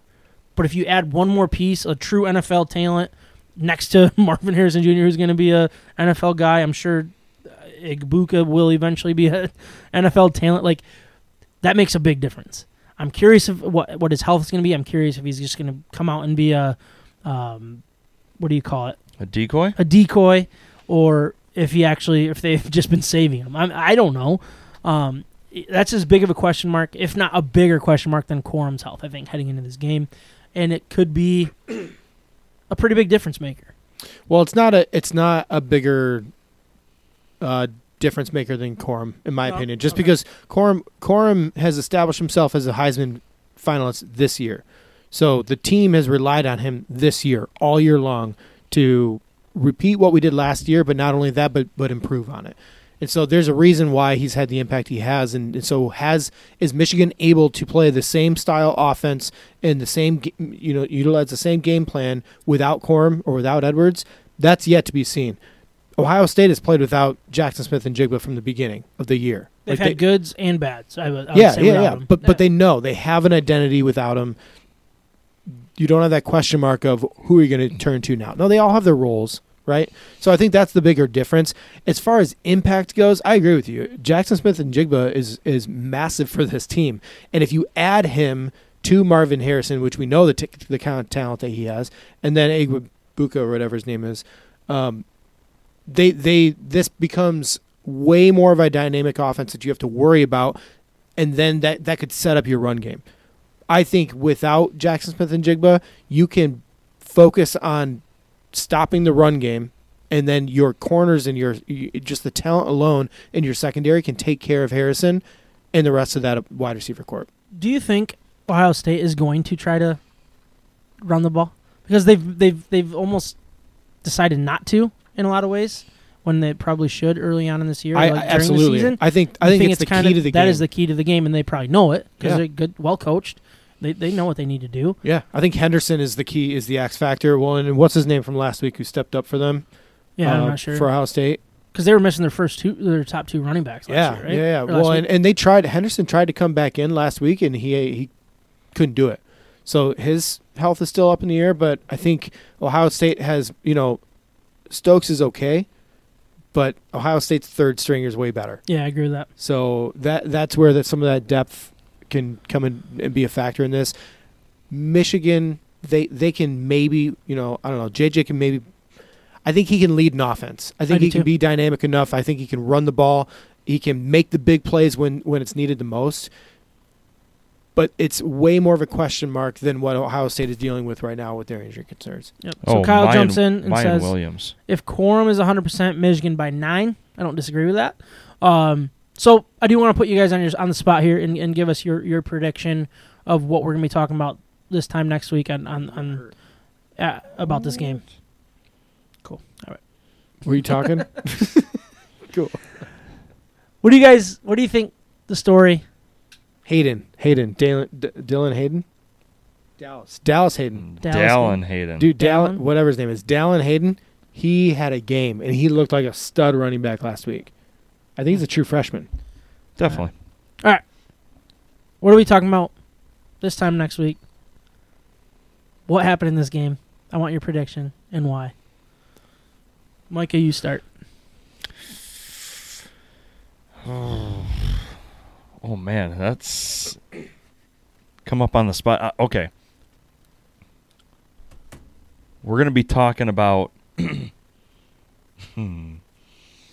Gosh, we're in the shoe, home cooking. Nope. We're gonna be talking about how Michigan overcame adversity and bad calls. yeah Yep. So Michigan wins. What was the score? Oh. It's a prediction. Ask for your prediction. 31-27. 31-27. I love that. I would that'd make me very happy. Ryan, what what's your, what do you think's gonna happen? I think Michigan, I think uh, J.J. McCarthy breaks out, throws for at least three touchdowns. Oh. Whoa. And uh, I I think um, Blake Corum is a little bit of a decoy. He only has 65 rushing yards. only 65, so it's it's not terrible, but it's not dominating the game with 150.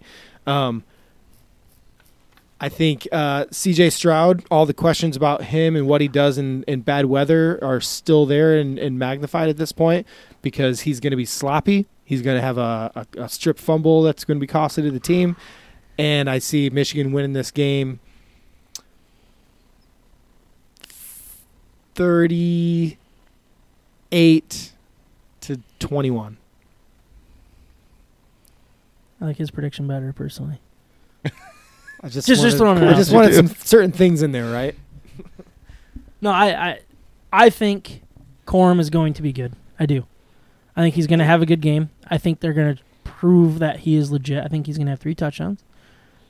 I think he's going to have basically a Haskins game without five touchdowns, but he's going to dominate on the ground. I think I think that's the way they're going to do it. I really do. I think JJ's going to have a good game. I could see him getting a touchdown or two. Um, I think he's going to come up with the key throws. I think he's going to run a lot. I think he's going to move around. I do too. I think he's going to look a lot better running the ball than than what he has. I could see Corum going for 130. I could see him going for another 60, and they just they just dominate time of possession. I think time of possession is going to be the key to this game, and and it's going to be. I, I- I think it's going to be a lot like last year. I really do. I think we might be able to shut this offense down a little better than we did last year. Now, I forget what the final score was. Was it 41? I think I had that earlier. right? 42-27. 42 27. I'm not sure Michigan scores 42, and I'm not sure Ohio State scores 27. I'm going to go with 35 21. Is that what you said? No, you said 38 21. I'm going to go 35 21. All right. Man, let's just not even play the game. Let's just use our predictions and just. What if it's like 28 what if what if the game let's let's go this route. What if you have more of like a 21 to 18 or 24-21 type of game? Who does that benefit? Is that a Michigan type of game or is that an Ohio State type of game? I honestly, I'm not sure how you keep them from scoring 21 points. I feel, you know what I mean? Like if uh, if a team's going to score only 21 and that's like they win with 21 points, I think that's Ohio State. I just don't know how you when you look at the possessions and all that. Like I, I don't, don't, see I don't understand what you're saying. So Uh, I thought your question was if a, if it's a low scoring game, yeah. 21-18. Yeah. If it's that score, I think I think Ohio State wins. Oh, because Ohio State's guaranteed to not lay a dud. that's kind of what I look at. And it, it like I, last year they scored 27 points. I would consider that a dud that they put up. I really do. I think they got garbage points and stuff like that. But like, yeah, I just don't. I don't know. I think if a team is only gonna, if the winning team is gonna have 21 points, it's going to be Ohio State. The the scary part of the game is that if if this turns into like one of those games where you know one play could change everything, that in my mind benefits Ohio State way Yeah. more than it does Michigan. Which a because- 21-18 scored is that? Yes, right? because of their one play ability. yeah, So Michigan Michigan needs to be positioned in the game at least one large score above them, so one touchdown or more. hmm Um, and if they can keep that buffer throughout the game, then they can start separating when it matters most. yeah, They can put that pressure where Ohio State has to make a fourth down play call when they don't want to, or make CJ Stroud, you know, get uncomfortable in the pocket and do something dumb. Yep. Get desperate. Like Yeah. I feel like that's the kind of game that Michigan needs to have in this. And if and if it's reversed, if Michigan is chasing, that That's where that it can be I rough. just don't see how Michigan is is I don't know. It, you never want to be down, but I feel like Ohio State can respond in those situations easier than Michigan can. I, I I agree with that completely. But they were down last year. You got to remember that. There was a point that it looked like, all right, this game's going to get out of hand. Not out of hand, but like Ohio State had that ability to Pull away. pull away. Yep. And it was a shutdown, and then Michigan did the exact opposite and, and took over that game. So I, I understand what you're saying. If you're playing that, that catch up and, and playing from behind, that always can get a little more frustrating and it's harder Yeah. but they did do it last year. They when they when I think Ohio State had the lead and the ball at one point, and then Ohio, and then Michigan made the stop. Uh, uh, don't quote me on that. Well, and Hutch and Hutch came up huge in those third Yeah, down plays last year. Like this is when he broke that. out because at this point last year, Hutchinson and um, The other guy? Ojabo, Jabo. Uh, Ojabo were were really neck and neck, and Ojabo was leading in sacks for the majority of the season leading into this Yeah. game, and Hutch came away with three.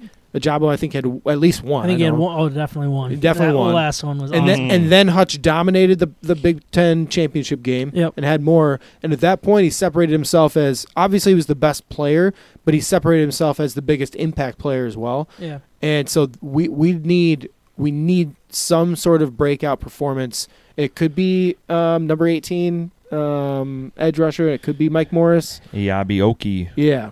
I, Yeah. I, we we've got some people to do somebody. it. We've got some people to do it. you They got to just need to make come Stroud uncomfortable. Yes. that's that's really important. Yes. But we will see this time next week. We will we'll have something to talk about for sure.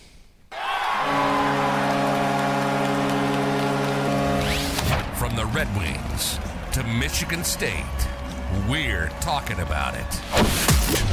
This is State of My Sports. So do we have to talk about Michigan State because Well, of that I- bumper? Let's just move it quick. I threw my next page away. Oh yeah. I think Spartan fans, if they're even still paying Well, attention, you said probably would have from done the somebody same thing. to Michigan State. So Mel Tucker and MSU's good graces built over their three-game winning streak s- vanished with an embarrassing loss to a then three-win team, Indiana Hoosiers, 39-31. I, I think it's a three-game winning streak. Was it a three-game? winning? I think it was a three. It doesn't matter. After Indiana scored they beat Illinois. on the opening drive, MSU scored 24 straight to end the second half and take a 24-7 lead into halftime. On senior day, in the second half and overtime, MSU was outscored 32 to 7 the rest of the way. Uh, MSU took a 31-14 lead uh, with six minutes left in the third quarter. On the kickoff, they allowed an 88 yard return for a touchdown to make it 31 21. Next offensive play was a Thorne interception, which led to an Indiana field goal and made it a one score game for Indiana to tie the game later. MSU ended a 14 play, 70 yard drive that took the last 5 minutes and 36 seconds off the clock with a missed 22 yard field goal. Um, had a 28 yard field goal blocked in overtime Awful. that in hindsight would have won them the game in the first overtime, only to lose 39 to 31 in the second overtime.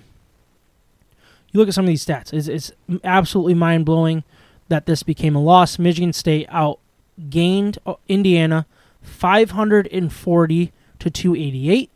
Passing yards 298 to 31. Rushing yards 257 to 242 for Indiana. But first downs, Michigan State had 29 to Indiana's 11. Third down conversions, 9 of 18 for Michigan State, 3 of 12 for Indiana, 1 of 1 for 4 on fourth downs for Michigan State to 1 of 1 for 1. Total plays 90 to 51. Penalties were more for for Indiana. The, the turnovers were huge. Time of possession 36 minutes to 23 minutes. It is absolutely Shocking. insane that this game is a loss. If I put these stats on a field, uh, uh, like just on like a a little billboard, people like, "Oh man, Someone that team, dominated. that team, whew, that was a blowout." And this is what happened, and it's just absolutely incredible. Thorne, 27 to 42, 298 yards, two touchdowns, one interception. Jalen Berger, 21 carries for 119 yards. Elijah Collins, 19 carries for 107 yards and two touchdowns. Keon Coleman, eight receptions for 107 yards and a touchdown. so th- this What? team, this team cracked under pressure. He had two touchdowns. No, no, Oh, no. two- I, ju- I just said number two, and that's the number of completions that uh, Indiana had. yeah. Sorry, go ahead, Mike. No, th- this team cracked under pressure in the wrong moments. Well, Yeah. I, there, there's nothing else to say. Like, one, you have a, a dog crap football coach. Those are his words. Yeah. Well, that he said my he words. said that after which I forget which game it was. Uh, but yeah, but that that's a fun. I love that that drop. That you, you you you can't get past this. What'd you say? Three win team? Yeah, I mean, in losing this game in this moment, the way that they did is just it. It's embarrassing. It's the exact opposite of what they've they've done the last couple games. Ever since the Michigan game, they've they nobody thought that they would respond, and they did. And it was impressive, and it was like, wow, this team's showing up. And you know what? They showed up again. This is this this game reminds me of who was their coach before Mel Tucker was Dantonio. Mike. or sorry before Dantonio. Um, Oh yeah. Um, he had that. It was like a halftime speech with with one of the guy with the girl like announcers. I can't think of his name right now, but he's like, the kids are playing their asses off and the coaches are screwing it up. That's what I think this game was right here, because this the teams played. The coaches really screwed this up. Shoot, what's his name? man? I can't think of his name. John right L. now. Smith. Yeah, John, L. John L. Smith. Smith. Yeah, Look at you, Man. state fan. look at you. Oh my stop. you no, got green no. underwear at on. least you didn't say I'm an Ohio State Actually, guy. I do. I opted for green over red. So it wasn't a three game winning streak. It was three of the last four. Um, heading into the game, they had Wisconsin, Illinois, and Rutgers. Those those wins. Uh, Michigan, the loss was in there, but the Illinois Rutgers game that they had uh, between there, it just it looked like they, they looked like they set themselves up to be like, all right, this was a terrible year, but here we are, we did it. We still are going to recover. We we wrote the ship, if you will. We're good to go. We are going to get to a bowl game. We deserved it, and here they are. Losing this game was just like all of that erased. You're right back to questioning every single thing about this program right now because of this embarrassing loss. And that's exactly what it is. You have no business lo- losing this game. Yeah. Period. End of story. It, it makes me wonder what the what's going on in the locker room with the players. Like who's stepping up to be a leader in the locker room and holding guys accountable and, and like riding the ship before anything else happens. E- every single team goes through stuff in a game where it's something outside of your control is going on and then there needs to be some response to it and, and like where's the response to this? How how can you let the game again? Dexter Williams, quarterback for uh, Indiana had 31 passing yards. Two of 31. seven. He was 2 of 7. They attempted 7 passes. They and you lost. two completions the whole game, two completions for 31 yards, and you lost the game. And That that takes a full team effort to lose, yeah. top to bottom. Coaches, but also players not responding. It's players giving up. It's Yeah. players buying into you know if one thing goes wrong, oh here we go again, kind of an attitude. Yeah. I've been on losing teams. I was on losing teams in college. That happens. Mhm. That's like a that's a toxic thing where from top to bottom, that that can overtake your entire team and, and just the attitude, the mood of the whole team. That's what's going on here. It's They it's stopped ugly. chopping. It's toxic. They stopped chopping.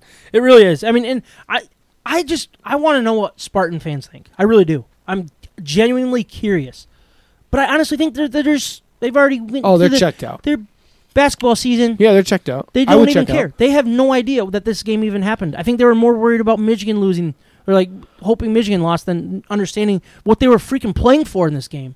Because that's just the way Michigan State fans are. You know, it's funny. They're going to be tuning into this game more than they are their Oh, next game. They cannot wait for Michigan to lose this game so they Yeah. can talk about that all day Yeah. long. They don't even care about their own freaking program, which is a freaking disaster. You have uh, Mel Tucker got an opportunity to open up the checkbook and bring in true talent to coach these team. Pit this team. You have a questionable offense coordinator, a questionable defense coordinator, and a special teams coordinator. Gosh, do this guy better not see a freaking another paycheck. It's a disaster. And look, Mel Tucker is going to be he needs to be the the, the leader of it. Like I, I don't care if he's a good coach or not. I really don't. He needs to be the one to make the tough decision that Dantonio refused to do when things were going bad and be like, nope.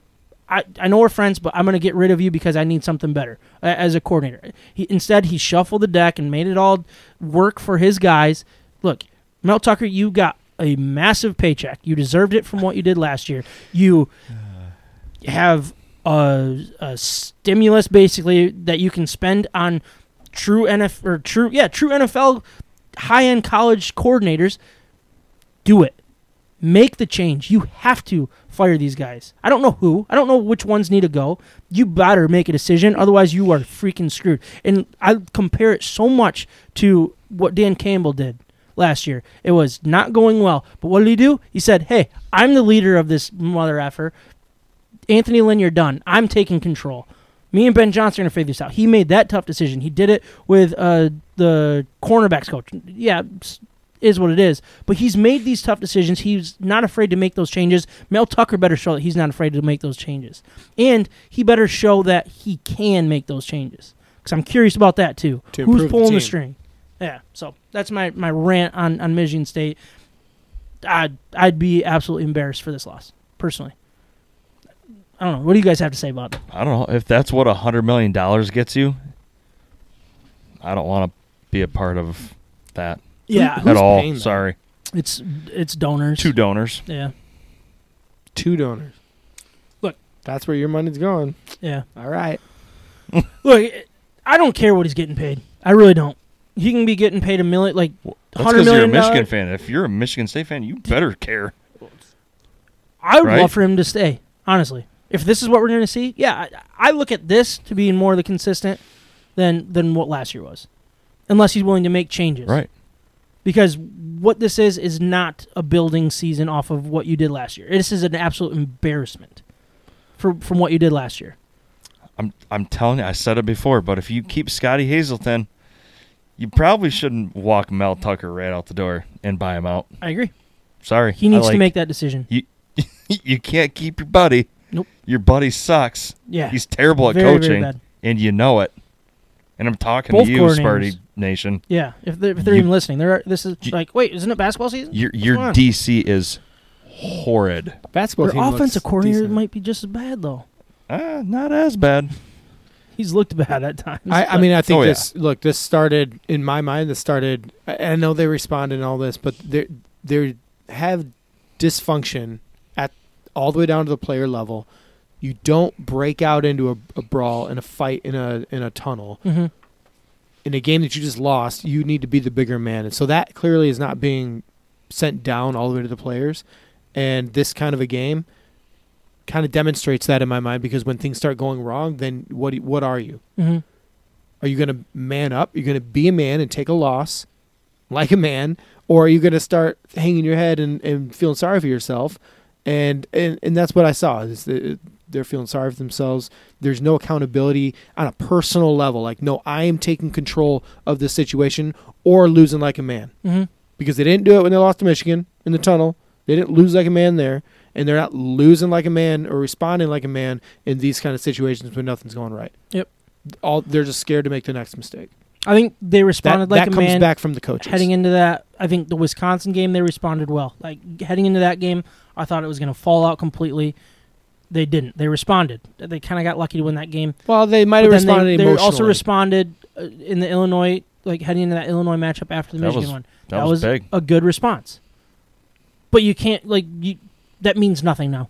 Absolutely nothing That's what I mean. because of this. Yeah. But but when your emotional response and, you, and there's no direct accountability, you can have your highs. Your highs are highs and your lows are lows. Yeah. And so that what does that give you? It's just inconsistency. It's not it's not anything that's repeatable. Yep. So it, it's just a different mindset, and I just don't see it from the team right now. Yeah. So I mean, they're they're heading into the, the Ohio or the Penn State matchup as a plus seven fifty money line. They're an eighteen point underdog, and this is to become bowl eligible. I don't think it'll happen. If they can respond and do it, then I'll change my tune and be like, hey, all right, maybe he does have it. Maybe he does have a hold of this team, and it was just a bad outing. But the it's just it doesn't look like it looks like the bad games are more in your face than than the good at this point and that's going to be interesting. And I think his back should be up against the wall. Mel Tucker not losing his job, but to make a decision, and that's what I want to see. For if he does, then I'll I'll be like, all right, let's see what happens now. Who, who's your next guy that you're going to bring in and, and, and be better here? But um, that yeah, basically that's it. We don't need to get into any more of that crap. Drinking craft beer, having fun, and talking sports in the state of Michigan. You're listening to State of My Sports. So I did want to talk some some college football as a whole. Like, look, Michigan looked bad. We know that. Ohio, Michigan State looked bad, but it was a really really interesting week, and it looked like the chaos started last week and, and could kind of continue here. So I do want to talk a little bit about that. So Georgia, uh, they beat Kentucky, a six and four Kentucky team, sixteen to six. Wild. Um, Great win. Not exactly win. what um, you'd expect. Ohio State needed a field goal and a defensive touchdown um, late for the 13 point win against Maryland. yeah, it was not a 13 point game. It was definitely not a 13 point game. Uh, Michigan won on the the one on three fourth quarter field goals to win by two against Illinois. TCU beat Baylor on a 40 yard field goal as time expired. So before top four obviously didn't change. Then you got into the nighttime. Tennessee, who was in line to take over the fourth spot for whoever loses the Michigan Ohio State game, lost to South Carolina 63 to 38 wow. allowing Rattler to go 30 of 37 for 438 yards and six touchdowns, which eliminates Tennessee from contention. That's a huge letdown for them. Huge. That can't happen. Mm, bye bye. They, uh, I kind of want to just say like I feel good that they've been pretenders this whole time, and and I don't want to. I don't think they're as good as people thought, but Yeah. I didn't think they were. They would do that. Yeah, I, thought, agree. I thought they would compete Yeah. a little bit more. Um, LSU uh, played UAB, so the typical late season SEC bye. Um, they play Georgia in the SEC championship game. If they lose that one, they'll be eliminated. Which they're currently they, they did move up to six. Is that correct? Or no, USC moved up to six, right? Correct. Um, so swap these. LSU is five. LSU. Oh, sorry, yeah. LSU's Moved up to five. USC, who is now six, they survived 48 to 45 against UCLA to stay in contention. They have Notre Dame this week. Will probably play Oregon in the Pac-12 championship. If they win those two games, they're the ones that will Yeah. be that one-loss team that gets in. Yes. Period. End of story. I agree. and I believe that they they probably deserve it. I'm I'm not going to argue, I'm not either. and and I won't put Michigan ahead of them. If Michigan loses, I won't put Ohio State ahead of them. If if Ohio State loses, I think that's the one that people need to keep an eye on because then you start getting into Clemson. Um, they play South Carolina to end the season. Uh, they'll play UNC in the ACC championship game. Uh, obviously, we saw what South Carolina did to Tennessee. Could it happen again?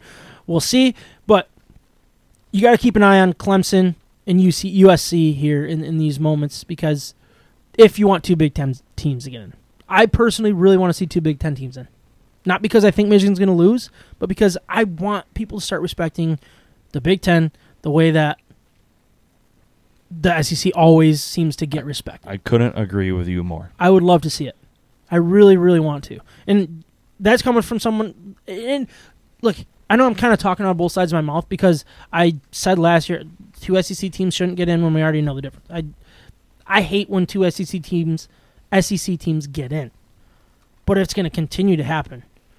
And that's why I'm just like, all the time. why can't it just be like if it's going to happen, which it will happen every single year until this thing expands. There's going to be two teams from one conference in. I'm can almost guarantee it. I want the Big Ten to start getting that that that mantra, if you will. And the only way that they can do it is if they both get in and both win. You know what I mean? And then that changes the whole thing of the the stigma of the Right. Big Ten, which is having a very very down year. I get that. It's yeah, not it's pretty. not. It's not a good. It's not a good conference at all, and I get that. But if you can have those two prove it, that would be awesome. Well, we we just beat up on each other. That's all we do. yeah, that's a good point. That's Yeah, That's Nah, what- that's not what everyone else year. does. They have they have lost to some Indiana just beat Michigan State. I mean, that's the bottom beating the middle. Big hmm. Ten fights, man. bottom. Yeah, bottom Yeah. contenders. Yeah, they really fight. No, I I think the Big Ten is so bad this year. Yeah, I, it I is. mean, everybody really should bad. know that. I think the second best conference right now is the Pac-12. Yeah. That's my opinion. Oh boy. Whoa! I don't know what I was trying to do there. What are you doing? he I- palmed it. I No. tried to push it down. and then you threw the foam on the floor. I know. I'll clean it out later. Don't tell Andrea. Okay, well, Yeah, I don't know what I was doing. She won't that, was, that was really dumb. But um, no, I, dumb That's all what I want to see. That's what I really want to see. I want to see USC lose. I want to see Clemson lose another game. I want LSU to lose. And then it just I would love for this final four to be Georgia, Ohio State, Michigan, TCU. One way or, one way or another. I would love to see that. I, I wouldn't mind actually having two Big Ten teams in there if TCU loses. Then let's bring on USC into the top four, and That's a then great point. and then see Yeah. two Big Ten teams. I think that's the most likely w- scenario for the Big Ten getting So two who- teams. In fact, will I T- think it's the only scenario. Who will TCU play? Do you happen to know that off the top Iowa of your head? State. They play Iowa State this week. I think they're a 10 point favorite something like that. Um but then they'll they'll play in their championship game, which I'm not I'm not sure who that would be. Let me pull it up. Sorry. I'm going to try to I- get that. Is it is it Texas? what conference or is that? Big Twelve, Big right? Twelve, yeah. They're in the Big 12? Yep. All right, so they'll probably play Kansas State or Texas. Probably Kansas State. So I don't expect TCU to lose. I really don't. Um, it's possible. If they play Texas, I would say it's possible. Um, I don't see Kansas State trying like beating them. I just I th- I think TCU is basically Cincinnati all over again. I, I think I expect TCU to lose. I don't know why. I just do. Yep. I hope so. Yep, I, I think they I hope all three of them lose. I hope TCU loses, LSU loses, USC loses, and Clemson loses. In Georgia. I don't want Georgia to lose Oh, okay. until the playoffs. Oh, okay. Okay. All right. Don't tell me what I want. Tell me what I want. What I really, really I would want. love for them to lose. And then and then to who? What, Georgia?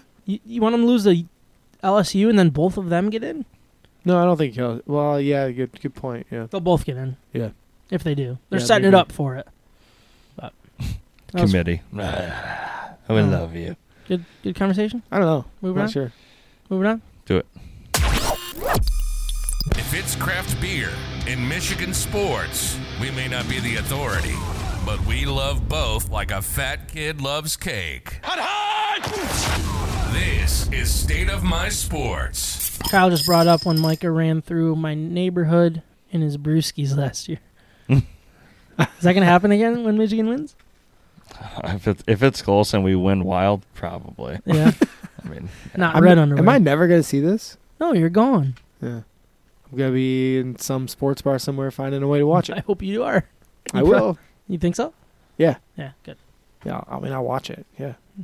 Hundred percent. What do you, hey Oh, Ryan, I'm how was your week last Sometimes week? Sometimes I wonder ah, I if you didn't get to watch the game. Well, yeah. Oh, how'd it go? How'd the game go? how'd it go, guys? Michigan wins. Bettinghero.com. Promo code my bets. If you just listen to the last episode if you want to know what it's about. But we're getting to our picks of the week. Dang, Micah, crushing. Getting there, baby. Last week, Micah went four and four. Ryan five and three. Thank I you. went five and three. John one and seven. Ouch. See ya. Out of it. Kyle four and four. So Micah, you are leading the way at fifty-one and thirty-seven overall. Ryan and I are tied at forty-seven and forty-one. John one game back at forty-six and forty-two, and Kyle bringing up the rear, forty-three and forty-five. He's the usually only does. one under five hundred. Who's this Kyle guy that keeps making picks? I don't know. I've never heard of him. Is he on a podcast? He honestly, ever since he's he stopped showing up, he talks sports with me more through text than he ever did Really? on the podcast. So just take that for what it is. So- He's also more active in general. I think like he's using more time on ma- on commenting than he ever Yeah. d- commented Exactly. with a microphone. If he if his family doesn't like him enough to want him to be oh, it's that Kyle. Whoa. yeah, like Oh. Kyle, if, if he's gonna message all of these times, like Man. just be here, right? I love obviously that not guy. spending time with his kids and his wife. Yeah, like, they go just- spend some quality time with us, Kyle. yeah, come over here. Come on over. Let's just both on commit to over, once a month, baby. Kyle. Once a month. I like that. Once a month. At the hops. Yeah, Sorry, do it. Kyle. Didn't mean to throw you under the bus there, but we did anyways. All right, starting with. I just figured let's do all th- all the Thanksgiving games. You guys want to do that? Sure. Do it. Great. Start. I was going to change it. Starting in order, we got the Bills at the Lions. Lions plus nine and a half. Kyle is taking the Lions. John is taking the Bills. Micah, you're up. Lions cover.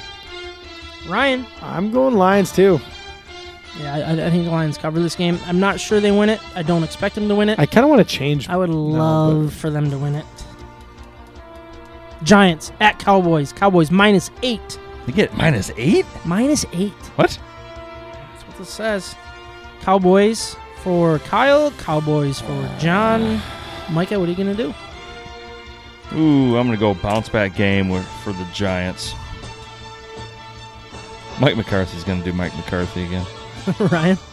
I'm going Giants too. That's a lot of points. This is a rivalry game. They're going to show up for it. I think Daniel Jones is better than people give credit. I do Wow. too. He can run. That defense, man. Cowboys defense is legit. Yeah, they are. I don't think they're a good team, though. Th- this is where It's he goes. really "Ah, weird." but I'm gonna go Giants. I'm going to go Cowboys. Oh, you're going Dak? You hate Dak. I Dak. hate Dak. I hate Ezekiel Elliott. So, uh, Zeke's oh. the third best running All back. right, on so what I'm going to team. do is I'm going to pick the Cowboys, and then I'm going to bet on the Giants. Does that work for you? Hey, You can do whatever you want, man. Thanks. Appreciate it. it's free Doesn't country to me. still, kinda. The last game on Thanksgiving got the Patriots at the Vikings. Vikings a three point favorite. Kyle's going Vikings. John's going Patriots. Micah, Uh, oof. Give me the Vikings. Ryan, I'm going to go Patriots on this one. primetime. What's his name? The quarterback Kirk for the Cousins. Vikings. Kirk Cousins. Primetime Kirk Cousins is never good. Never good. I'm going Patriots. I don't have the stats. I wish I did. I, I thought you were calling him prime time. I'm Yeah. oh like, no, that's what? that's I kind uh, of hate all my picks so far. do the opposite of Ryan's. yeah. Last game for the NFL, we got the Bengals at the Titans. Titans plus one and a half at home against the Bengals. Kyle and John are both going Titans. Micah, what about you? Um, I'll take the Titans too. Just home field advantage. Ryan? Bengals all day. Really? I'm, I'm going Titans. I love when the better team is getting points at home.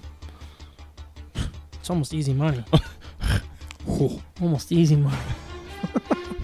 it won't be easy money. No. But It's gonna be Do Bengals are, Bengals are going to pull out. one of those games where they score a 49 or something. yeah, like 70 points. Um, all right. College football, you got a 4 o'clock game. Iowa State at TCU. TCU, a 10 point favorite. Kyle's taking Iowa State. John is taking TCU. Micah, what are you doing? Give me the Cyclones. Give me some Campbell. It's Iowa State. Yeah. yeah. I knew it, but it didn't register correctly. Like, I was it's all like, good. uh, Matt Campbell. All right. TCU. TCU. Yep. I'm gonna go Iowa State to cover, probably not win. I would love for them to win, but I'm gonna go Iowa State. Uh, another big one, 7:30, Notre Dame at USC. USC minus five. I hate that number. Hate that number. Ugh. That's a scary number. Mike, what do you know? Nighty night, Lincoln. Yeah, Notre Dame. Whoa. Notre Dame's coming in, baby. they are coming for that just Notre wild Dame- upset. It is insane how good they've been playing. Like honestly, like it's crazy. Give me ND. All right, Ryan. USC scores too much. Notre Dame can't hang with that many points. I hmm. think USC outlasts them by a touchdown or two, but it will be over five. I'm going USC. ND again. Betting tells you do not mess with that five. That five is such a disaster. Always, don't do it. So I think it's free money. I'm gonna, s- I'm gonna, s- Easy money, I'm gonna guys. stick to that. Money Uh, tree. I would. It might this be- is the only one I feel good about. it might be hope Really? more than anything, but I'm taking Notre Dame. I think It's they're gonna win. Hopefully. Your Um, fandom speaking. I know, right? Four o'clock, Michigan State at Penn State. Penn State minus 18. Kyle's taking Michigan State. John is taking Penn State. Mike is taking Penn State by a billion. Boom. Ryan, what it's are a you number. doing? Yeah, I'm taking. oh, man, I don't know. Who- Who did Kyle take? Michigan State. Kyle's under 500. Give me Michigan State. Just use opposite logic there. I just that's just a lot of points for a team that You're really isn't going that to Penn offensively. State. You're going to Penn State. Penn State doesn't score. They're not good They don't, offensively. they don't score, yeah. They're not good enough offensively to score Okay. Yeah, but they're pretty good 35 defensively. points. Yeah, but Michigan State can put up 20 points. Penn State by a billion. I'm gonna go MSU. I am. I'm sorry. I just need to make up. Hmm. I think I've gotten every single Michigan State game wrong this year. I'm pretty sure. I, I would love to go back and look at that. I should. Have I you should. really? I think I might have. Yeah. I Can- should look. can- I honestly should look back at that. That- If you did, do you know how impressive that is? Like That's- yeah, in in I a, couldn't do that. a on- very strange yeah. way. You directed all this. I know. You've caused their season. I'm gonna pick them to win every game next year on the coin flip day. I'm like Michigan State wins. All right, Nooner, Michigan at Ohio State. The game. Michigan State is currently a seven and a half point favorite. It's so funny how this has changed. If you went back three, four weeks ago, it was oh, it's going to be around 13 and a half, 14 point spread. Here we are, seven and a half. A lot of the money's on Michigan as well.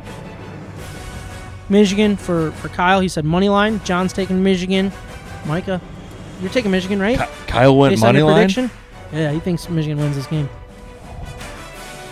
Yeah, give me obviously give me give me. Michigan Michigan to cover No, at least. We're, we're not allowed to take Ohio State today, right? We're not doing that. Right? Hell no. Ryan, you're taking Michigan. yeah, I am. Does it bother you that it's a noon game, or do you like it? Alright. Uh, I have, I have uh, that. We got time to talk about uh-huh. this? Yeah. All right. No, I actually do have something I got to do I, later. I have just real quick. Okay. I have a lot of theories about this game. Should I cut the music for this? Do it. Okay. Cut it. This game should not be at noon. This game should be able to flex to a night game and mess around with all that. Better yet, it is a disservice to the Big Ten to put this game, the last game of the season, every single year. It is terrible because if you had Michigan and Ohio State play week three, all of both teams would have a chance to respond and win their way back in, like we're seeing LSU do, like we always see Bama do, like we always see Hmm. Clemson do. This is a disservice to the Big Ten to put that this game, make this an elimination game on your own, and you're doing it to yourself. Look, is it going to matter long term when this thing expands? No, it's not. But push comes to shove, this game needs to be able to change. I hate that it's a tradition of noon every year, the last weekend in uh, in November. I'm okay with moving on. I hate bowl games. I hate tradition. I know people are going to hate me for it. Just move on Hate from it. tradition. Well, I mean, like Well, I don't hate in this tradi- case- In, in this this case, case, yeah. it's a stupid tradition that should be able to be flexed and moved around. And I hate that they put this little bow on it. Do people watch rivalry games uh, other weeks? In, in the in the in the football, Sure do. like, like like all the time. like all the time, right? There's there's big rivalry games. So like Alabama, LSU. What what Yeah. they play week eight? Pretty sure it's big. People really like that game, right? Bama, people Auburn. people watch that game. It was a big deal. Yeah. Okay. Michigan Ohio State would be a big deal if you play it week one, week three, week twelve. I don't care. Like Whenever Michigan, you Michigan play it, Michigan State, just like Michigan Notre Dame, just like it's a stupid all the thing other that people think matters. It doesn't matter when this game gets played. Move it up. Let these teams both respond and work their way back up to erase that loss, and then you start getting two teams in the playoffs without having chaos. Yeah. That's just where I'm at. Micah, do you disagree? Okay. Well, uh, uh, see when when you bring it up like that, no, I don't disagree with you, but I I'm more on the bandwagon of I, I, I really want the time to be flexible. I I think that's the dumbest thing. Throw the throw the freaking noon start out. I'm I'm done with Yeah. it. You know, like we we threw our our grass um, end zones Yeah. out. Like Yeah. who cares? No one cares Yeah. the old man that's 75 years old is still Still you know, watching. you know, He doesn't care. he, he's watching but he cares but no one else cares like He survived, no one gives I a think. damn like freaking Could, could let the let the time be what it's going to be man get it start that sucker at 7:30 and I don't care if it cuts into poor Pac-12 game time Yeah, I- nobody Yep, cares I agree. But if you want the night game, which we all agree should be awesome, then I think you have to move the game up. I, I get why you do a noon game this time of year because of how freaking cold it can get, and that can be a complete disaster. Yeah. Move the game up and then move it to a night game. Early October, nice warm weather. Heck, switch the Michigan Ohio State game, and with the weather we got then, come on, like that would be awesome. I would love to have a Michigan Ohio State party instead of a Michigan and Michigan State party, Mm. outside in the garage and like have people over and stuff. and Yeah. make sure that the first night game is in Ann Arbor Yeah, be the one because to make that Ohio decision. State sucks. Yep. I hate Ohio State. I don't wanna Not go a to good that reason. toilet Don't bowl. care. It's a toilet bowl, not a horseshoe. It's a piece of toilet. You look at it from the sky, it's a toilet. You could take a dump ski in it. Yeah. I think we're about to. It's, it's We're about to freaking lay an egg on it. Let's go. All right, what am I doing? No, no, no, no, Or, no. no, Yeah. lay an egg no, on no, them. no, First he no. says he's an Ohio State guy, right. and then Oh, and then we're about to gosh, lay an egg on him. All right, all right. Red shorts and all. Drinking craft beer, Take having these things off. and talking sports in the state of Please wait. Michigan. You're listening to State of My Sports. Two hearted from um, Bell's Brewery. 8.5. Seven, eight. Quick like, like, Come on like now. lightning, baby. Seven six. what? What?